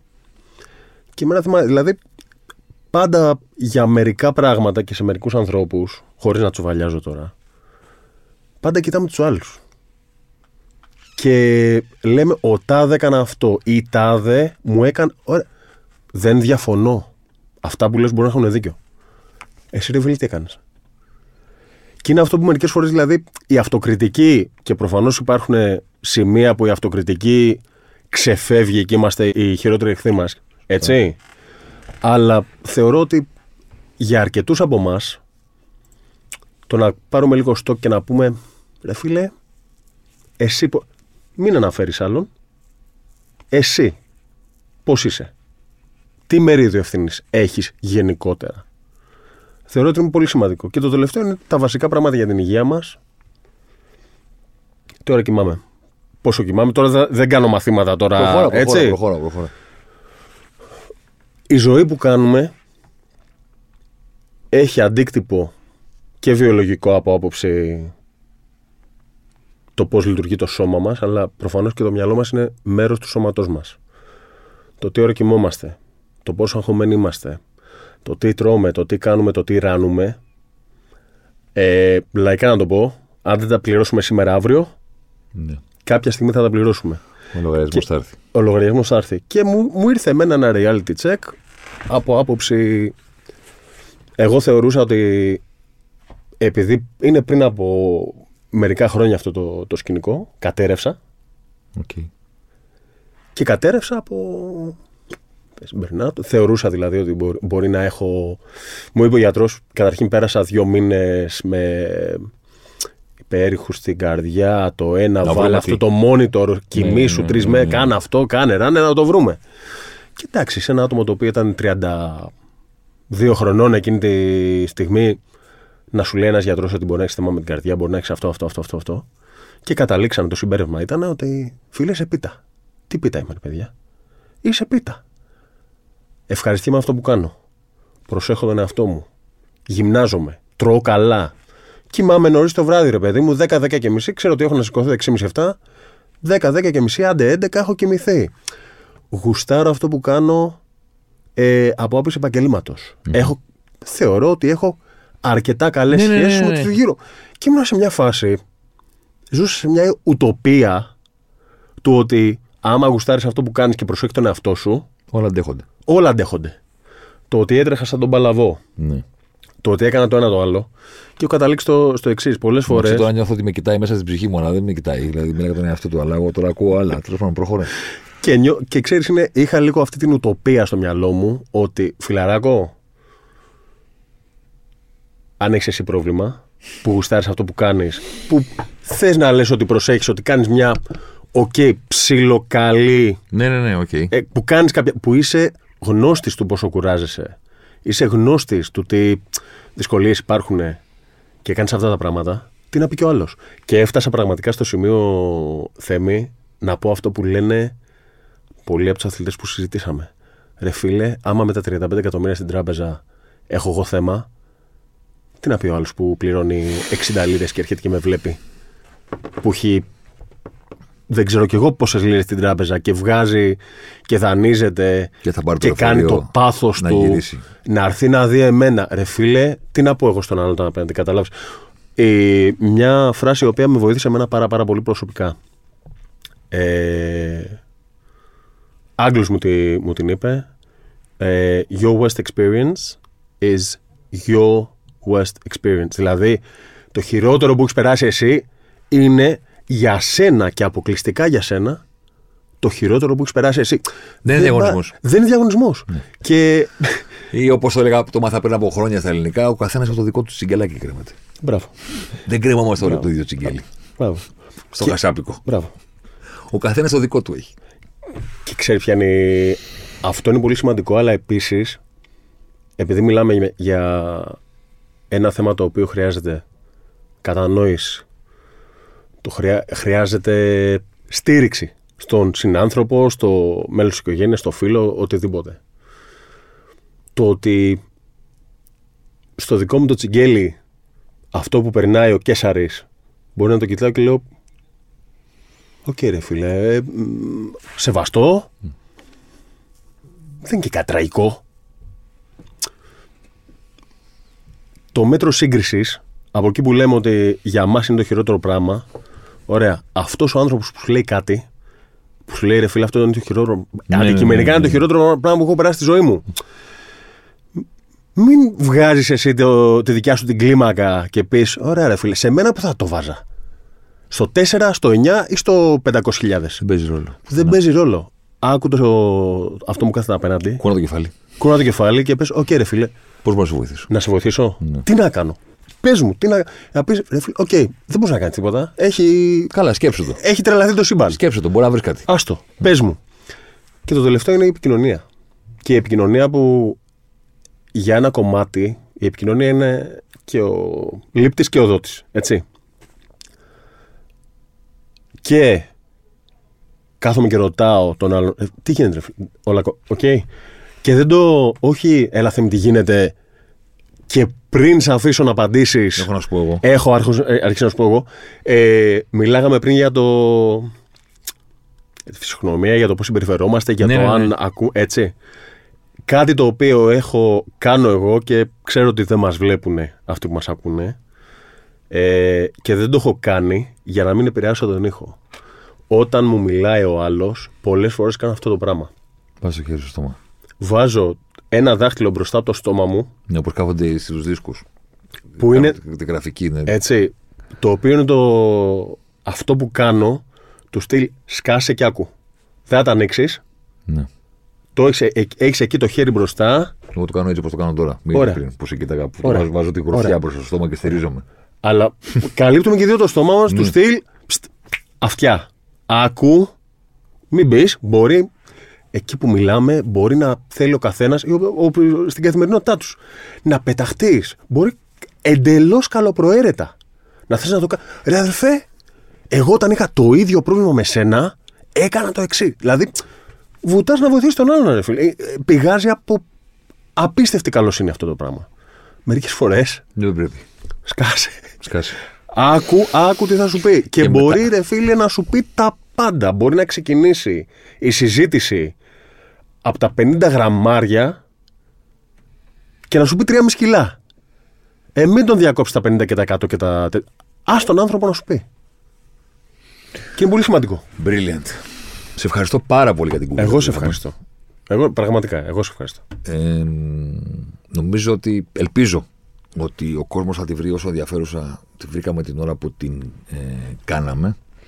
Έπρεπε να γίνει ένα διαφορετικό επεισόδιο. Οι καλεσμένοι του Ζωσιμάρ είναι επιλεγμένοι. Αστείευομαι. Αλλά σε κάθε περίπτωση θέλω να πω ότι όταν ήρθαμε σε επαφή είπα πάρα πολύ ωραία. Δηλαδή αυτό είναι κουτί για να γίνει μια συζήτηση, για να κάνουμε και ένα επεισόδιο διαφορετικό, να φύγουμε και λίγο από το ποδόσφαιρο. Γιατί τελικά ό, πάρα πολλά από αυτά που συζητήσαμε, πέρα από ότι ενδιαφέρον τον κόσμο στην καθημερινότητά του, έχουν και σχέση με τις κουβέντες που κάνουμε για το ποδόσφαιρο. Σίγουρα. Για το πώς βλέπουμε τους αθλητές, τους προπονητές, για το πώς βλέπετε εσείς που ακούτε αυτούς που μιλάνε. Θέλω να πω, δεν είμαι ποδοσφαιριστής, δεν είμαι αθλητής, δεν είμαι προπονητής, αλλά σε κάθε περίπτωση είμαι κάποιος ο οποίος βγάζει ένα προϊόν, να το πούμε, εκεί έξω, το οποίο είναι ένα podcast, το οποίο και αυτό γίνεται αντικείμενο κριτικής στα social, με τον ίδιο τρόπο που γίνεται η τρίπλα, η εμφάνιση, το παιχνίδι κτλ. κτλ, κτλ. Οπότε στην πραγματικότητα κάπως μπορεί τα καζάνια να έχουν διαφορετικά μεγέθη, αλλά όλοι σε ένα καζάνι βρισκόμαστε. Και κάποιες φορές είμαστε αυτοί που τον ανακατεύουν και κάποιες φορές είμαστε αυτοί που είμαστε μέσα και βράζουμε. Οπότε όταν θα έχουμε έναν από τους δύο ρολού, δεν θα ξεχνάμε τον άλλον. Αυτό είναι το τελικό δικό μου καθαρό συμπέρασμα στο κομμάτι αυτό. Ήταν ο Ζωσιμάρα αυτής της ομάδας παρέα φυσικά με τη Στίχημαν όπως κάθε φορά σε ένα διαφορετικό επεισόδιο το οποίο έπρεπε να γίνει. Γιατί είναι Παγκόσμια Μέρα Ψυχικής Υγείας και είχαμε έναν άνθρωπο κοντά μας. Τον καταλληλότερο για να κάνουμε τη συγκεκριμένη συζήτηση μπλεγμένη ανάμεσα σε ποδόσφαιρο United, FA, Αγγλία, Ελλάδα, ελληνική κοινωνία, social, Instagram και όλα αυτά τα πραγματάκια. Μπορείτε να μας βρείτε και στο προφίλ της Τύχημαν μαζί και με άλλο ενδιαφέρον περιεχόμενο. Τώρα το αν θα υπάρχει διπλό επεισόδιο αυτή την εβδομάδα ή όχι θα το δω και θα σας πω. Χαιρετώ.